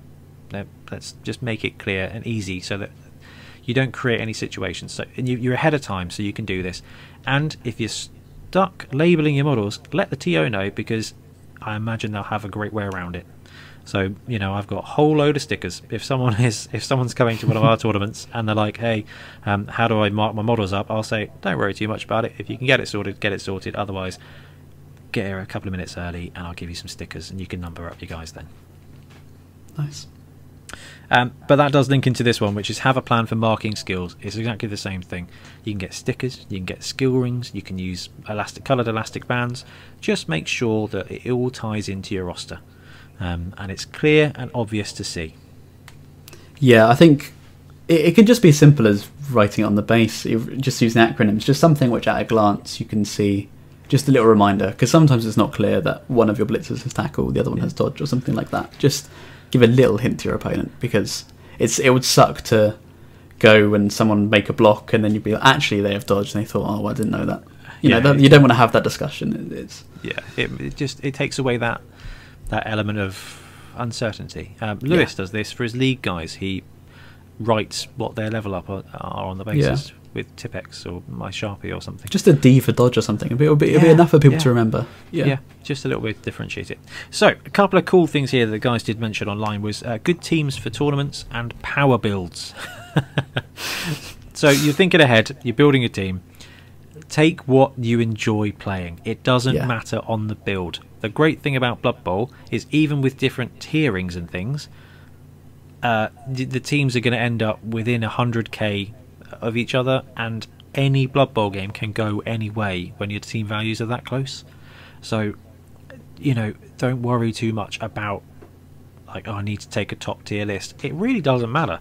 We just saw that some teams with some very top tier teams came middle of the rank. You know, it, it's about the game. Um, but do bear in mind that if you're going to go with an all lineman team, you're running an all lineman team and you're playing a different game than if you, so if you go wood elves and you take all wood elf linemen, you won't be as effective as a war dancer. But you know, just just be okay with it. But play what you like, play what you enjoy. If it's you know, if it's humans, run humans. It it doesn't matter if you're not running a wood elf team. You, you're still going to win games. You can still Yeah. win loads of games with humans. Like, and if you're going to go stunty because you love playing ogres, then go play ogres. I did at Birmingham. I was like, you know what? I can't handle the stress of dying with my Skaven. I'm just going to take ogres. And I went one, one, and one. It was great. you do see it a lot of people. A lot of people play Stunty at tournaments because they are just a laugh. The very first list that we got in for Beachhead uh, was uh, a Yeah. halfling team, which is awesome. And Yeah. they've got Rumbelow sheepskin in there as well, which is wicked. I mean, because it's like, oh yeah, sorry, carry on. I was going to say he's the guy on the sheep or the goat, which is really oh yeah, yeah. yeah, But but yeah, you can go stunties because that's your challenge. That's what you enjoy doing. That's all that matters. You're playing Blood Bowl. yeah. In a- league, you know, playing a stunty team in a league, it's like six months of torture. A tournament, you get it done in a day. and it doesn't matter what team you run, you'll end up with Yeah. stories.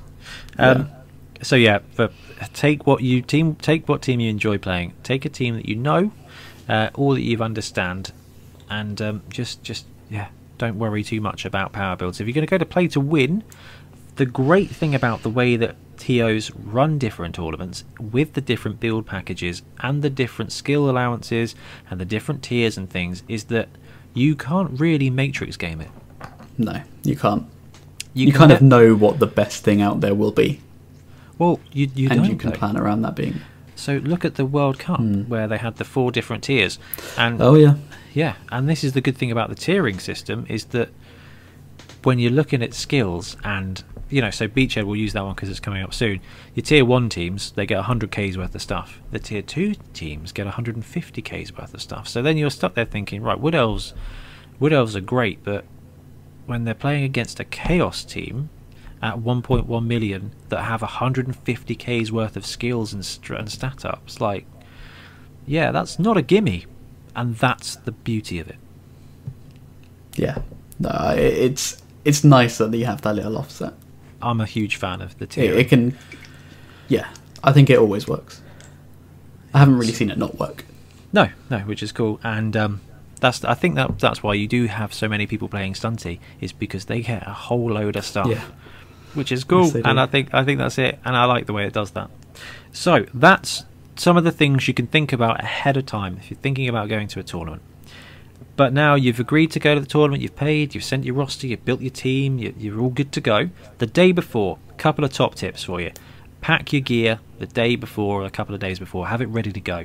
So, your, your team, a pitch, your templates, your dice, books if you need them, some snacks, some drinks, glue, So many people said bring Oh, glue. so yeah, it's something I always forget is super glue. So a good something TO, I always need. Yeah, a good TO will have a first aid centre for your model. so I tend to. It's really quite funny at League. The guys are like, um, "Does anyone have glue or a tape Yeah. measure or dice?" I'm like, "Yeah, I've got it here." Because you know what, it's really important. And if everybody tries to bring everything, you should never end up in a situation where no one has something. Yeah, so go back like thirty seconds or a minute and Yeah. write those down and save it somewhere, like on a notepad or a note on your phone or something like that. Have a little to-do list, and each time you go to a tournament, check those off, and you should be fine. So team, pitch, templates, dice, books, snacks, drinks, glue. You should be okay. Just stuff, yeah. And Yeah. another top tip that so many people said was get a good sleep. Oh, so important. Get a good sleep, have everything ready to go in the morning so you can just wake up and go to your tournament feeling rested. So, Ben, I know we had a couple of bits to talk about, um, like straight from the horse's mouth, and I think, uh, I think we'll try. Um, what was the one where it talked about uh, the mental thing? Uh, da, da, da, I can't remember. You know what? Never mind. We'll come back to that in a minute Okay. because yeah, being rested is really, really, really important. Because the way I see it, you're playing at least three games of Blood Bowl. That's 16 turns, so you're doing 48 individual puzzles in a day. And Was that? Oh, sorry. Sorry. That's right. No, Carry no, on. no. I was gonna say that. So you know you want to be well, well, well rested, and yeah, have everything ready to go. So day before, get your stuff all organised, have a good night's sleep, do your very very best not to be painting your team at midnight the day before a tournament. Trust me. Oh, it's it, it's. I- I'm gonna say it's the worst feeling, and I can say that because I've done it on every tournament we've been to, where I'm there at 2 a.m. just thinking, of why did I agree to put like 50 things on this model's base or something like that? Just just get it done beforehand. You Hey, thank yourself because that the, the that, that wear rest. team that wear team was lovely. It was lovely, and I wish I could have seen it through my bleary eyes the morning after. no, it's it's it is a understated piece of advice. I think was it John Wag in the community who posted Yes. treat it like you would exams for school. Oh, here we go.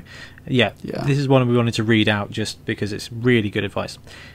Uh, so this is from John. Um, it's a mental marathon, so take it like you would exams for school. Eat healthy and drink lots of water the day before. Get a good night's sleep that night as well. Eat a big meal the morning of the day.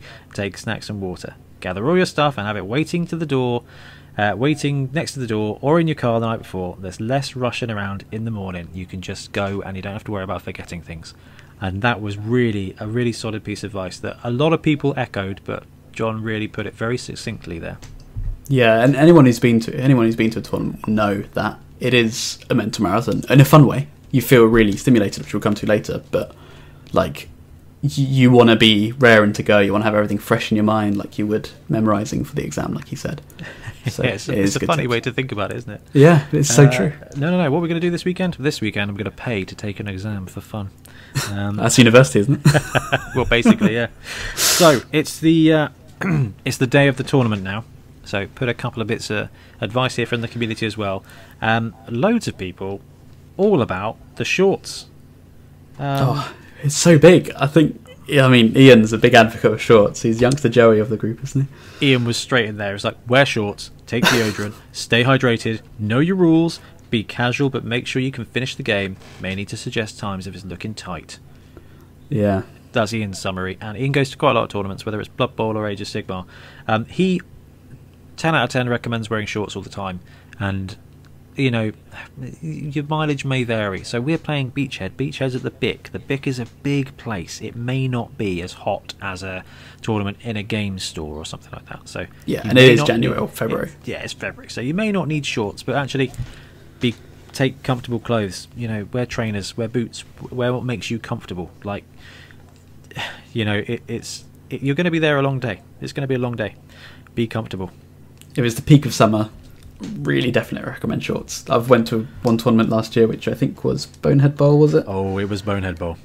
Yeah, that was hottest day of the year. Um, sometimes your tournament rooms might not have the best aircon. Love Entoyment, Oh the man, no, aircon it- is. the aircon was awesome. It's just it was it was what thirty something degrees outside. yeah, it was struggling. We've had, we've had the worst weather for our tournaments as well. So Bonehead Bowl was absolutely steaming outside, and then Yes. was it was it Sewer Bowl was um, a weather warning for for floods and stuff. yeah. Oh, was. Yeah. so when, when Tombstone, when Tombstone came around, I think we got away with it. I was expecting a blizzard. Um, it was literally like someone outside was like, "Oh, Blood Bowl tournament. Let's have a look at that weather chart." Yeah, Rob's the weather for you. Yeah. So good. Uh, so yeah, wear comfortable clothes. Um, leave with time and make it as chill as possible. So yeah, be organised. Leave with time on the day. Get there early. Be relaxed. You know, the worst thing that happens if you're early is you get a chance to go around and find something to eat or just have a chat. And this is something I've absolutely loved about every tournament I've gone to.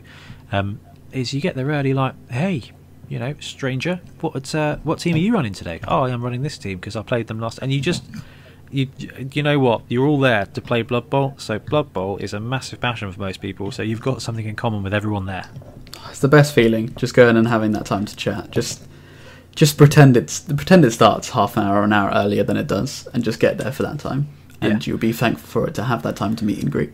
And you get a chance to look at other people's teams and show off what you've Yeah. done. It's really cool, man. I, I, it's it's understated. Um, Absolutely. so so many people have commented this one. For all tournaments, shower and use deodorant. It's a full-on day. Yeah, it's it's one where you know we don't want to admit it, but it's got to be done. Um, it's not. It's you know if if it's it's not meant in a bad way, but it's just considerate. Yeah, gamer funk is a real thing. Um, Yeah, And uh, you know, whether you're playing Magic the Gathering, whether you're a Blood Bowl tournament, a Sigmar tournament, you're in a small space with a bunch of guys. Things do get heated, uh, especially the players. And um, you know what? It can get warm and it can get smelly. So do your best to help contribute to a pleasant environment. Because it's I think everyone I've yeah I think every single tournament I've been to has never been an issue. I think everyone's acknowledged that and It, yeah, made, it's kind of like a, a terror from the past now, which is an awesome thing. Actually, it, Yeah. needs, to, it needs to stay there. I um, think people are more aware of it now. Yeah, which is which is brilliant. And the last thing, the last tip for the tournament day before we go into the matches is bring water, drink water, stay hydrated. So important. Uh, yeah, I'm really bad at this. I uh, I will take any opportunity to have energy drink and um, tea, which which are both things that do dehydrate you, which Yes. then can sometimes ends up in me in me getting a migraine. So uh, yeah, water. Really recommend it. Most places have places where you can buy water, and the good thing about water is you can get it for free in most places as well. So Yeah, just just take a bottle with you on the day and that'll be Yeah. fine. and just top Yeah. up. Okay, so it's game time. You're at the event now. You're playing the games. There's a load of advice here, and it's all really, really, really good. So we'll, we'll try and go through it as quickly as we can, but they're really important points. So first things first, say hi to all of your opponents. Be friendly, be open, be there to have a great game. Most important rule. Absolutely. I think you even put that in the feedback the, the community as well, didn't you, Ben? Yeah, Um, well, but yeah, I think so. There we go. In all seriousness, I'd say that you don't remember the games you win or lose. You remember the ones where you had a good time and a friendly opponent. So be that guy. That's it. That's from Bloodtithe Ben through our group chat. Yes. And it's a really, really, really good point. And so many people said that. Which I think really just highlights the great thing about Blood Bowl. I mean, the Facebook can get raucous and there's a load of things to argue about, but when you're there playing games with people, you're playing there to, to, to create this story and this puzzle. And generally speaking, everyone just wants to have a great time and create create an epic moment with you. So yeah, be be polite, be open, and just say hello. I think I was having this discussion recently with some friends where it's funny how the interactions in person are so different to social media. Where we we're currently in a time where we communicate so much over the internet, you kind of sometimes it's easy to forget how easy and nice it is to just be in person. Yeah, it is. Like without trying to sound too profound, it's It's really true though. It's just Yeah. to meet up with people and play games. it is Um, it's such be- a nice experience. To be human. Um, yeah. But right, so talking of humans, um, there's a lot of things that can be considered ambiguous. So right from this, from the from the beginning of the game, agree on a few things, and this is the things that the community recommended.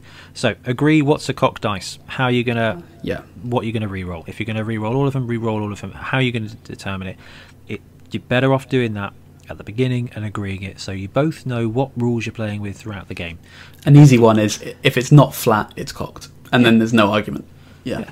Exactly. Um, are you going to be using dice towers? Are you going to be using dice cups? Are you going to be using trays? And again, so many people said, "Do not slam dice cups, please." Yeah. um, It- which was which was really funny. How many people said that? Because uh, that's one thing that has become a bit of a trope is that there there was always a couple of people that really take it out on the table, um, which is fine when you're at home. But if you're at a tournament, the tables are shared and the volume's loud. It's just unnecessary and it, it's not it's not great. yeah. If you're going to use a dice cup, just do it gently. It's just a nicer experience without bang, bang, bang, bang, bang all the The, time. the, the slamming, yeah, yeah. Yeah. Um, so it was cool that a lot of the community agreed with that one. Um, talk to you, yeah, agree. Like say, right when I've moved my players, I'm going to turn them round. So you just agree that, so there's no ambiguity. Um, turning over players at the end of your turn from stunned to prone. Um, to avoid that, actually, I'll turn him over at the beginning, and then I don't know if he's started face down or if he's now ready to Mm. get up. Yeah, no, don't worry. Just agree. Say, yeah, um, I'm going to always do my stun guys at the end. Are you okay to do the same? Yeah, cool, wicked. You just you set off knowing um, that you're clear on what's going on, and also use this as an opportunity to talk. Right? Do you want to use a timer, or do you want to see how we are at half? And then probably one of the most important things is right. Just make sure that you're each clear on the pe- on the game pieces. Um, so you know, if you're running a Minotaur as an ogre, just explain just that this is an ogre because I love the model. Oh yeah, no worries, that's fine. We, we we talk about it at the beginning. Or the guy with the yellow band is the one with block. It's written on my team sheet. Do you want a copy of my team sheet? Here you go. Yeah, Yeah. It, it just the the more time you can save communicating, the quicker and easier the game will go. It's so much easier to have these discussions before the game started than it is mid game. It's so much easier and so much more time saving. So I think I- one more thing to agree agree on as well is something which I saw. I think a couple of people mentioned was um, ask if they're okay touching models before Oh, you do that's it. a that's such a great point. Yeah, so if you're going to lay models down, like don't go and do it. Just ask if they do it. They might be glued really precariously on the base, and you you Yeah. can't see that obviously. So just make sure they're okay with that. I, I guess the ultimate rule here is just be respectful in every Exactly. way as, as often as you can. Yeah, that's Yeah. a really, really, really good one.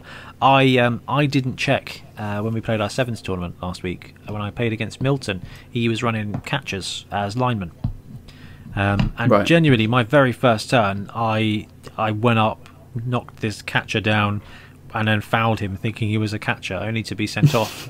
Uh, to then realise No. that actually, actually, it was it was a, just a lineman, and I was like, oh, okay, that's my fault because I didn't check at the beginning. I, we didn't confirm what was what.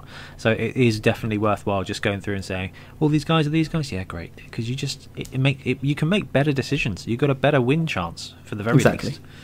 Um, so, a couple of other things here. So, play tight when you're playing the game. Do the important things first. And this was, uh, I saw a couple of people post this. It's really good advice. This is for Blood Bowl all of the time. Play like you expect every roll to fail and be okay with it. That is a really good advice. Yeah, so when you're doing your turns, go right. What can I do that's not going to affect the fail? When I move this guy and he falls over and dies, am I going to be happy with where it where, where it finishes? That's that's playing tight. It's just really good Blood Bowl advice. But also, if you if you kind of front load yourself to say right, I'm going to put him there, him there, him there, then I'm going to go him there. He's going to stuff it up and die, but that's okay because I put him there to prepare for it. You will play a tighter game. You will be reasonably happy. It, it's it's learning to lose gracefully, one step at a time. Expecting to fail. expect yeah, Yeah. expect to fail and be okay with it. Yeah. Um, play clean. Talk through what you're doing. Uh, Yeah. We've all played those players that just roll dice and then like, yeah, that was uh, that was for this. you're like, um, okay, Yeah. like sure, but it, it would be much better if you would say, right, he's going to move here. He's making a pass action. He's doing this. You know, talk through what you're doing, um, because if there's any ambiguity, you'll just have to redo it. So yeah, don't leave any opportunity for ill feeling and also a misunderstanding of the rules because what will happen in any any TO is if you just start rolling dice and the other player's like, look mate, you've not actually said what you're doing or who's doing it, so the TO will come over if he's summoned at that point and just say, right, actually guys, what you need to do then is restart the turn because if you're not sure what you're doing, um, let's just restart that action. um, and that can go one way or the other. Same as the cock dice. If you don't set off the beginning, you can end up losing some great results. One which I've seen a lot actually personally is um, KOs. Sometimes people say it's going to roll for that, going to roll for that, and they don't explicitly say which they're rolling, which can again lead to ambiguity. Like it's not something I've had in my games, but I've witnessed before. Um, uh, yeah, yeah. so you just roll a four plus and say, "Oh, that was the blitzer." You know, just Yeah. just make it clear which one you're rolling for and stuff. Because this is an easy one to you just go through it after each drive, and you might not think about it. So just make So- sure. Yeah, um, and we're going to skip ahead just a quick second, which is here is uh, feel free to, to, to question what's going on. Like, don't Yeah, be absolutely. you know, don't be awkward about it. Just say, hey, um, what's what's going on with that? How does that work? Or can you? I'm really sorry, but I, those dice, can we share them? Can we do that? And I guess that's something we should have talked about as well. Is you you got to be able to share dice. Um, and if your opponent is not willing to share dice, then most tournaments will say you've got to share dice, or they don't get to use those dice because it, it takes out again that um, this seems questionable. And if your opponent's dice are absolutely going to town, say, hey, can we share those dice, or can you use different dice? Like it's okay. It's a It game. is okay. Like, Yeah, it's okay. The rules are there. Like it's okay to ask for the rules to be to be adhered to. And if there's some confusion going on, it's okay to just say, "Hey, can we can we go through this step by step?" Or um, actually, can we redo this because you, you started rolling dice without talking to me about what they are? Like I don't want to be awkward, but I'm not. I'm just a bit confused by what's going on. Like it's okay to do that. We're there to play a game, um, and the game has rules. Like that's what they're there for. The game's most fun when played correctly. If you, if you are that guy who has funky dice, which I'm sure no one is, just don't. it's not, it's not worth it. And the great thing is, Yeah. is because of that, you can expect your opponent's dice um, to be legit. And you Yeah. know, just say, "Are we okay sharing dice? You got a problem with that?" Nobody will say that they have a problem with it, um, just because everybody knows if you've played at least one game of Blood Bowl, it doesn't matter which dice you're rolling; they're going to Exactly. hurt you. exactly. so yeah, The six next is one- not necessarily always good. uh, it's, yeah, it's, Yeah. it's never going to work out. Uh, play polite. Don't be overly loud, uh, and check your audience for bad language. Mhm. Is probably the best one to say. Is you know, it's up to you what language you use. You are you. We would never stop you from being you, but it is a bit selfish for you to be acting in a way that actually makes somebody else feel uncomfortable. Um, so just bear that in mind. If you if you if you're the kind of player that f bombs your way around, do check around for children. Just check Yeah. around for children. Read the room. Yeah, yeah. Read read the room is a great way of putting it. Um, you know, everybody. You get that moment in the game where oh, I rolled a one, ah, rage. You know what?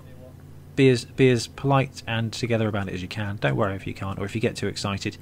Um, I know that a lot of people hate it when you chant "roll a one, roll a one, roll a one, roll a one."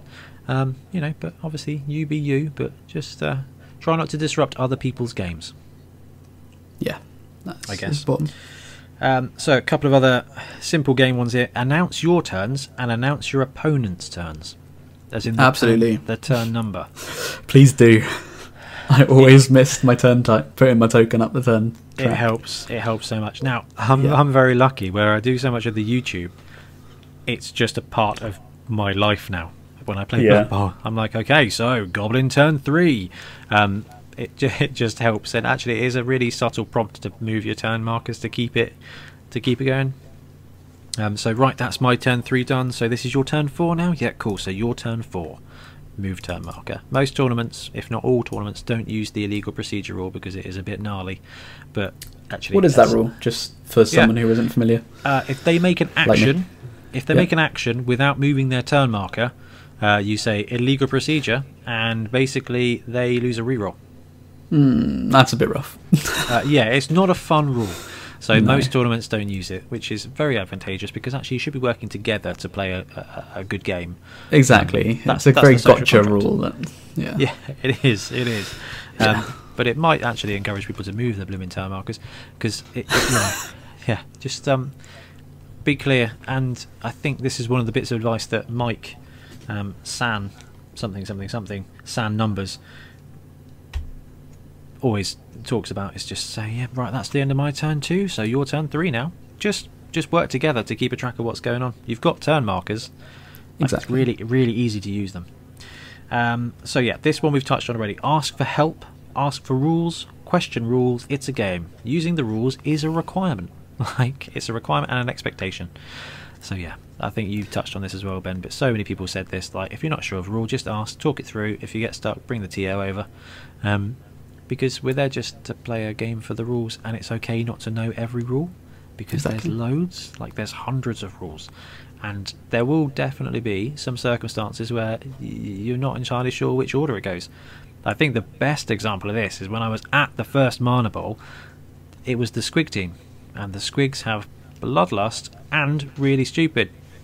And it was always like, uh, do you roll? Which order do you roll them? And do you do this? And it's down to the TO to decide a way to do it. In that. And when we do it on the YouTube channel, for example, we do it in um, alphabetical order. Makes sense. Yeah, you know what? It just makes just alphabetical order, and and apply it that way. I think that again is probably from Magic. Um, Yeah. just they just that's just how it goes on the stack. That's how you resolve it. Groovy. It'd be Um, very rare to play a game where like all the rules are correct. So just you know, if, it will happen. You will get into a game where you don't know the rules. It will happen. We know that from running the YouTube games. Um, yeah. The, yeah, I guess every game you every game you work together to create new ways to get the rules wrong. Um, just Yep. just work as a team, and uh, you get less wrong. And if you get them wrong, you get them wrong together, and it's it's it's kind of balanced in that regard. Um, so uh, apothecary. This is one great bit bit of advice that Steve flagged up. Is it apothecaries? So apothecaries can be used to keep guys on the pitch. You'll see it way more often than in leagues. So Ben, you'll know from being a league player, you hold on to your apothecaries so that your blitzer doesn't die. Yes. Um, in a tournament, you can just use him to, to go, you know, to, to get him back into badly hurt or to, to knock that result from KO'd back to stunned. Just be aware that people are going to do that and that you can do it and it's going to be okay. Yeah, it's a different use. This game. Yeah, yeah, that's a really good bit of advice there from Steve because actually that's something I hadn't really considered. Is that yes, if it's your first tournament and you play in a league, things are going to work differently. Um, oh yeah, so many people said this one. Mention to your opponent that you're new. Most coaches will be supportive. Mm. when it is most coaches, it is literally ninety nine point nine percent of coaches just well, they'll help you out. They'll offer you. They'll probably even offer you advice. Yeah, I think that's the best thing is when someone's clearly new, and you'll know when they're clearly new, or they might not be too familiar and they've done their best. Just don't don't take advantage of it because it's not going to be fun for you or them.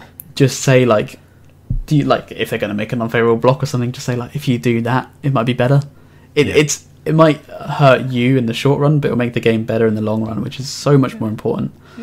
I mean, I think the best one I saw this at club this week. Simon was there. He was playing his Dark Elves against um, Rob's Orcs, I think. Um, Rob was setting up on deployment, and, and Simon was like, "Hey, look, you do what you want to do, but I do have a Witch Elf with Frenzy. So if you put a guy Yeah. there, it, it's a really easy surf for me. So you'd be better off putting one square in. Yes, it leaves a square open, but you, you can kind of counter block. It's up to you, but if you put him there, there's a very good chance he's going to get in the, into the crowd. And that's, Such a good gesture. yeah, that's really nice. You, you know what? That's just kind of that's kind of a catch-up mechanic, which I think is really really great to see. Yeah. Um, ask for feedback after the games. So that was from Ashley. You can learn so much, and we're going to touch on that in a minute. Um, but yes, talk to your opponent like, oh, you know, how, how did that go? You know, what do you reckon I could have done differently? You know, do you remember this play? It's never a bad thing to learn from what you've done. And uh, another bit of great advice, which is just Blood Bowl all day long: make your opponent roll more dice than you; they'll fail more. That's true. Blood Bowl. That is, and it is. It, Blood Bowl is a game of risk management.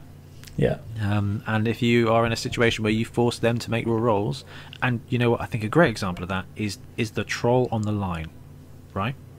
It may be Mhm. tempting to go for that sweet block, but if you get it wrong, he loses his tackle zones, and Yeah. you've really upset yourself. Sometimes it's okay for that guy with guard to not activate, to just stay there, let them try and block you.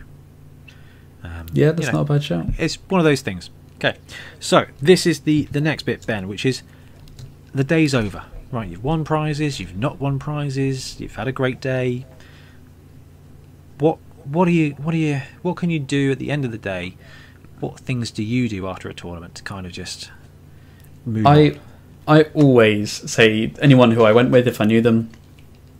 Often, even if I don't, I say thanks to the games. I remember I had one opponent last time who we had a little conversation on Facebook after it based on the game, and we said just like um, maybe I'd change that up, and it was really nice to have that discussion with someone I wouldn't normally talk to, to just be like, oh, like maybe you should have done that differently, and like, yeah, it was just really fun, and it was nice to have that after conversation.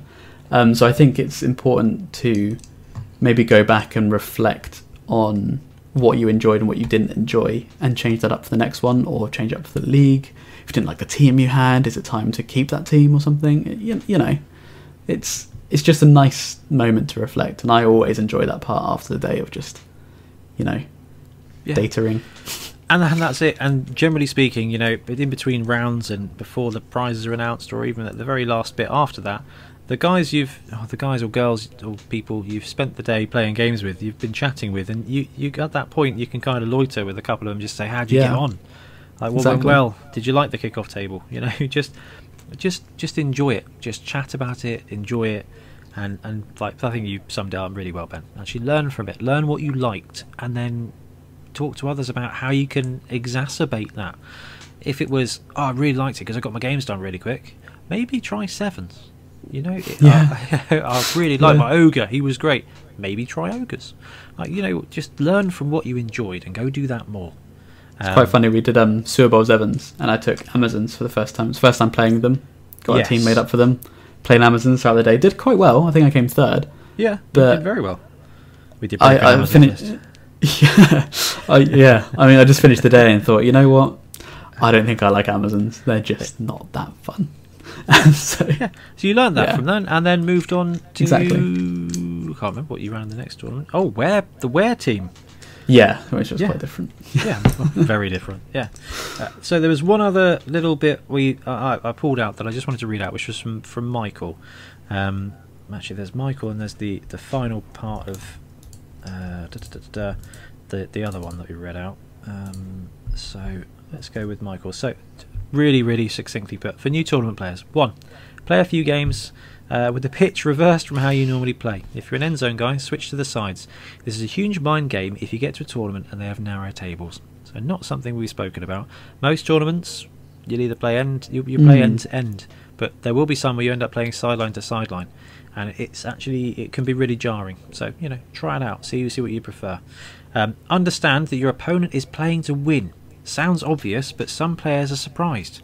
Yeah, You know, sometimes it's, it, you get a different vibe when you're playing friendlies or when you're playing league because you're not always playing to win. You're playing to have fun or you're playing to build up your, you know, to grind your your levels on your players. It's a different element in tournaments because most of them are resurrection. You can sacrifice people. It, it's more of that edge. It's like I'll go all in here. I'll go for the triple dodge. It'll be fine if my blitzer dies. I'll get him back. Um, understand that some will foul for no reason. It's part of the game. Great advice. I You're totally agree. Totally Yeah. agree. Foul away. Most tournaments actually reward you for fouling by giving a, a dirty player prize or something. Um, Yeah, yeah, fouling is underutilized because it, if you're in a league, it can be pretty horrible. I've spent six months building this guy, and you're just going to just injure him for the sake of being injured. Actually, in a tournament, you, you want to. It might be eligible for that extra casualty for your tournament score. It might just It's- help you out in the next round. it's a solid rule in the game, and it's you know some of those high armor players. It's kind of the only way to remove them. Yeah. It, so, So- yeah, be aware that people are going to be fouling. Uh, realize that stalling isn't unsportsmanlike. It is a valid tactic. Yeah, so true. So I've I've I've seen new players come into the game thinking, oh, stalling is that really like uh, seems a bit cheeky, but no, it's I'll, I'll just score now. And actually, you just you just risk. I mean, it, you know, Exactly. stalling is is important. And yes, and it goes back to that other point that, that, that Michael made, which is your, your opponent's going to be playing to win, um, and that's Yeah. okay. That's okay. Uh, Pay Yeah. attention to your game. If you want to spectate, don't play. Um, yeah, do give your opponent the respect of being present in that game. If a big event is going on next to one of your other games, invite your opponent to look as well. Be like, oh my god, have you seen this? I know you're in the middle of your turn, but look, he's about to do a triple dodge touchdown with a go for it. You can enjoy it together. Like, it's okay. And then go back to focusing on your game. Um, we've touched on this one. Be prepared to play faster. Most new players have enjoyed a leisurely game. Time limits are there, and you can lose by dragging your feet. And num- uh, yeah, rules too. Be familiar with the rules. You may not be able to memorize everything, but um, be, be at least confident with what they are. and eight, relax and have fun. So I Yeah. thought Michael did a great job of just summing up some of the points we hadn't spoken about because I think they're really valid. No, I agree. I think the key ones there were, you know, the end zone thing hadn't ever considered, and Yeah. the, the fouling and stalling is totally valid strategies. I totally agree with that. And I just want to finish off John's comments from earlier as well. Um, while playing games, don't let rubbish dice ruin your concentration. It can always swing against your opponent just as quickly. Keep playing a solid strategy. Don't get emotional. We've all seen a miracle or two happen. Yes, we Uh, have. Bottom line, go to have fun. Nuffle will stitch you up when you think everything's good. So everyone, everyone who's played Blood Bowl at some point will uh, just utter the phrase "Go for it into the end zone." It's okay. I have a reroll. it, it's not okay. You're not getting it. Drive off a cliff. It's fine. Yeah, never re-roll a failed go for it. It's just a waste of a go for it. Um, yeah. So, and he's also put there on your opponent's turn. Feel free to just stand up, have a stretch. Just keep keep mobile, keep keep your body from being lethargic. Uh, keep active, keep being alive. Really, Yeah, that's stay good. healthy. That's- Wiggle, wiggle your legs. You know, that's actually really good advice. But but I have to say that, and I, I would love to do a little topic on on the podcast in the future about about winning, about playing to win Blood Bowl, Mm. and it is those things like that. Don't worry about rolling bad dice. Plan for your dice to fail, and create opportunities for their dice to fail. And that is, I- I've you know I've, I've played a lot of Magic in my time, Magic the Gathering, and in Magic, even if you've got a very slim chance of winning, what you do is you play out and you go, right, I'm going to play this way. My only out is to draw this removal spell, so I will play like this. If I draw that removal spell, I'm back in the game. If I don't, that's okay. There's nothing more I can do. Sometimes you're going to draw that spell. Sometimes you're going to roll that double six in Blood Bowl. They're going to double skull, and you're going to have that momentum shift because you've you've played for the percentage. You know, there's a three percent extra opportunity for me to get this. Just play for that, and that's what I want to talk about in a different episode because there's some stuff there that I've learned in Blood Bowl that you just play for that extra chance, and it, you can pull out some ridiculous results. So my seven three Wood Elf Goblin one is a great one, or when I played in tournament against Richard's um, Monsoon with Muscaven and pulled out five 0 It's Wow, because it's because I applied the opportunities every single time, and they either work out or they don't. But if you play for them, when they work out, it works. You know what they say about luck? Luck is opportunity plus preparedness. You can Yeah. prepare. Just wait for that opportunity. So stick with it. So yeah. Ben, is there anything on there about tournaments you don't think we've covered yet? I think we've covered it all. It, it's, you know, it just comes down to it's a day of Blood Bowl, and that that's it. You know, you can't. Yeah, I don't think you can prepare any more than what we've suggested, and just just just go out there with the mindset of having fun, and and it'll be you'll be absolutely fine. It's the best thing you can do. I was nervous on my first tournaments, and then you go to one, you get hooked. It's great. That's Yeah. it. You, you were nervous going to your first tournament, and then you get back and you're like, oh, why was So I good. nervous? It was Yeah. just, it was just great. And yeah, so that's my last piece of advice for tournaments: is just go to them, have fun, talk to other people who are going to them, and just, just come along and have a great day. You know, it's a, it's just a really special event, and Yeah. Blood Bowl's a great game, and it's just a really great way of doing it. It's just focused league. Um, it's it's league where you do all the work at home and you just rock up and play the games. We're all like-minded nerds that like to move around plastic hawks throwing balls. It's a great. puzzle. Everyone's in the same boat. exactly. Uh, right. That wraps it up for tournament top tips. Let us know if we've missed anything out, um, and let us know if you're going to a tournament soon. Doesn't even matter if it's local. Just let us know where you're going, what you're running, because this is the best part. This is the best part of Blood Bowl is playing the games. Yeah. Um, cool. Right, Ben. Let's uh, let's move on to the star player of the episode. Yeah, let's do it.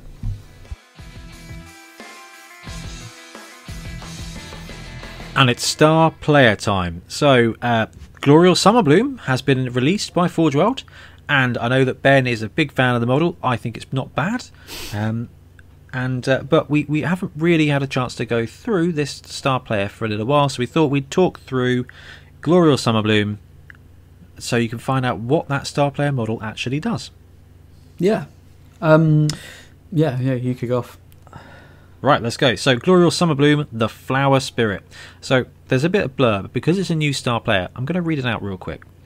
Uh, though Wood Elves are often known for their whimsical natures, Gloriel Summerbloom is viewed as a particularly carefree and free spirited.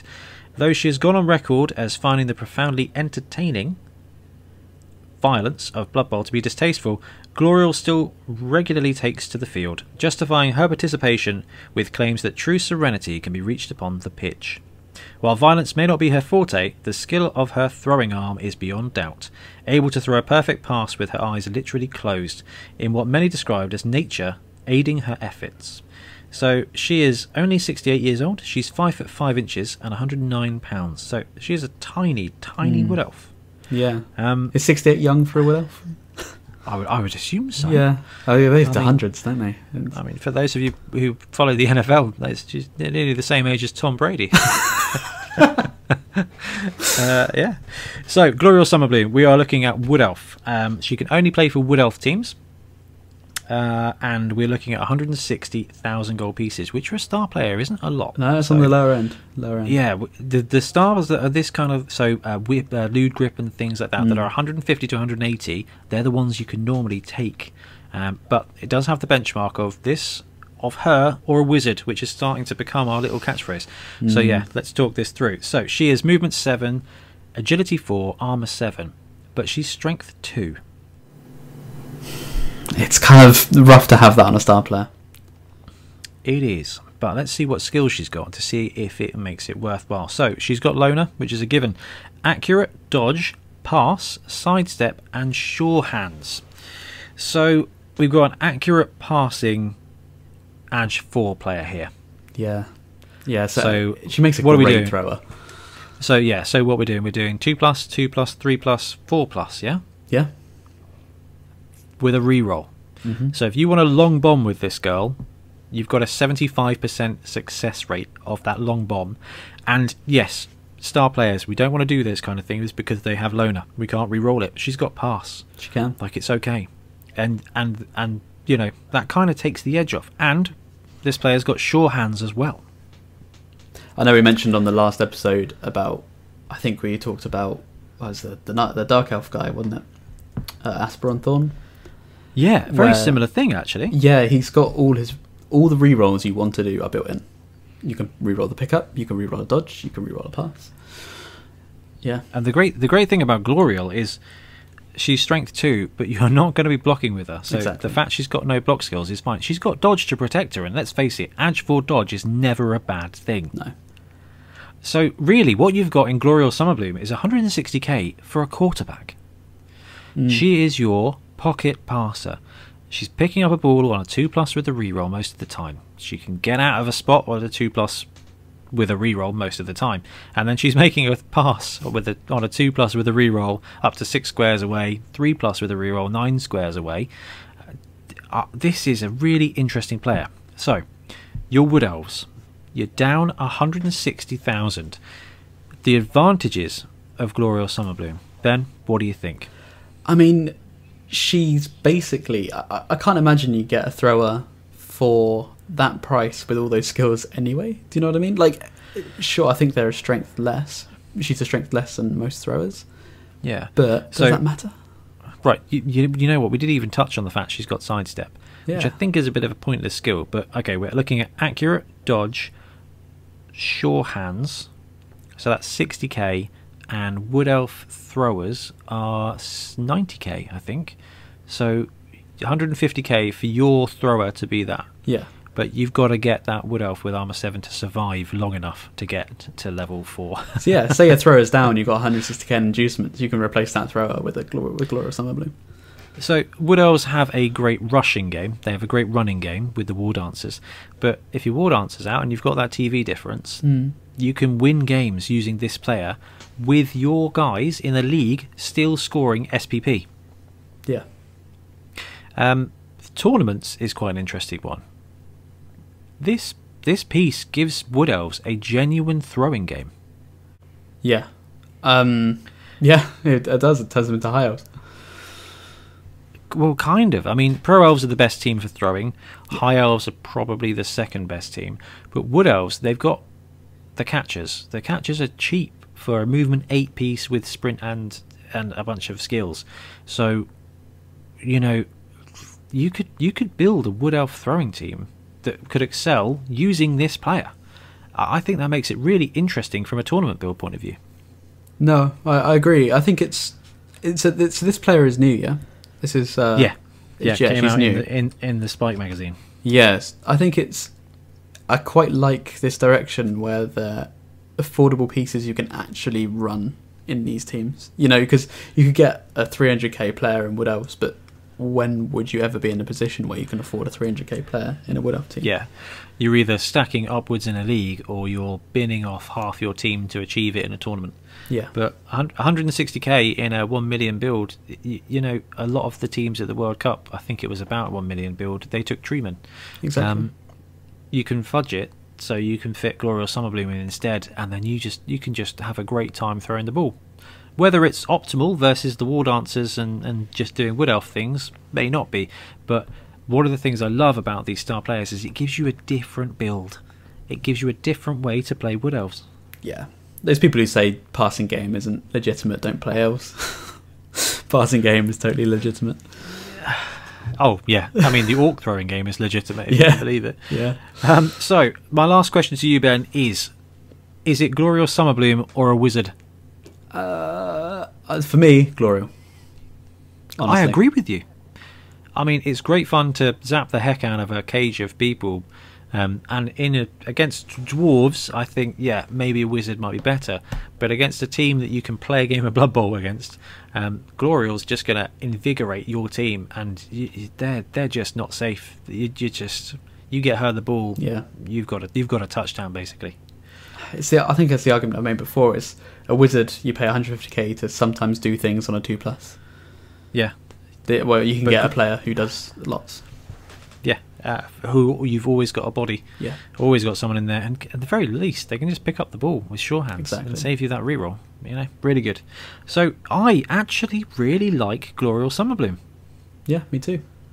Yeah, And the model, fantastic. it's great. The model is great. It's really tempting. Really tempting. A, a little project there. Um, wonderful. Right, Ben.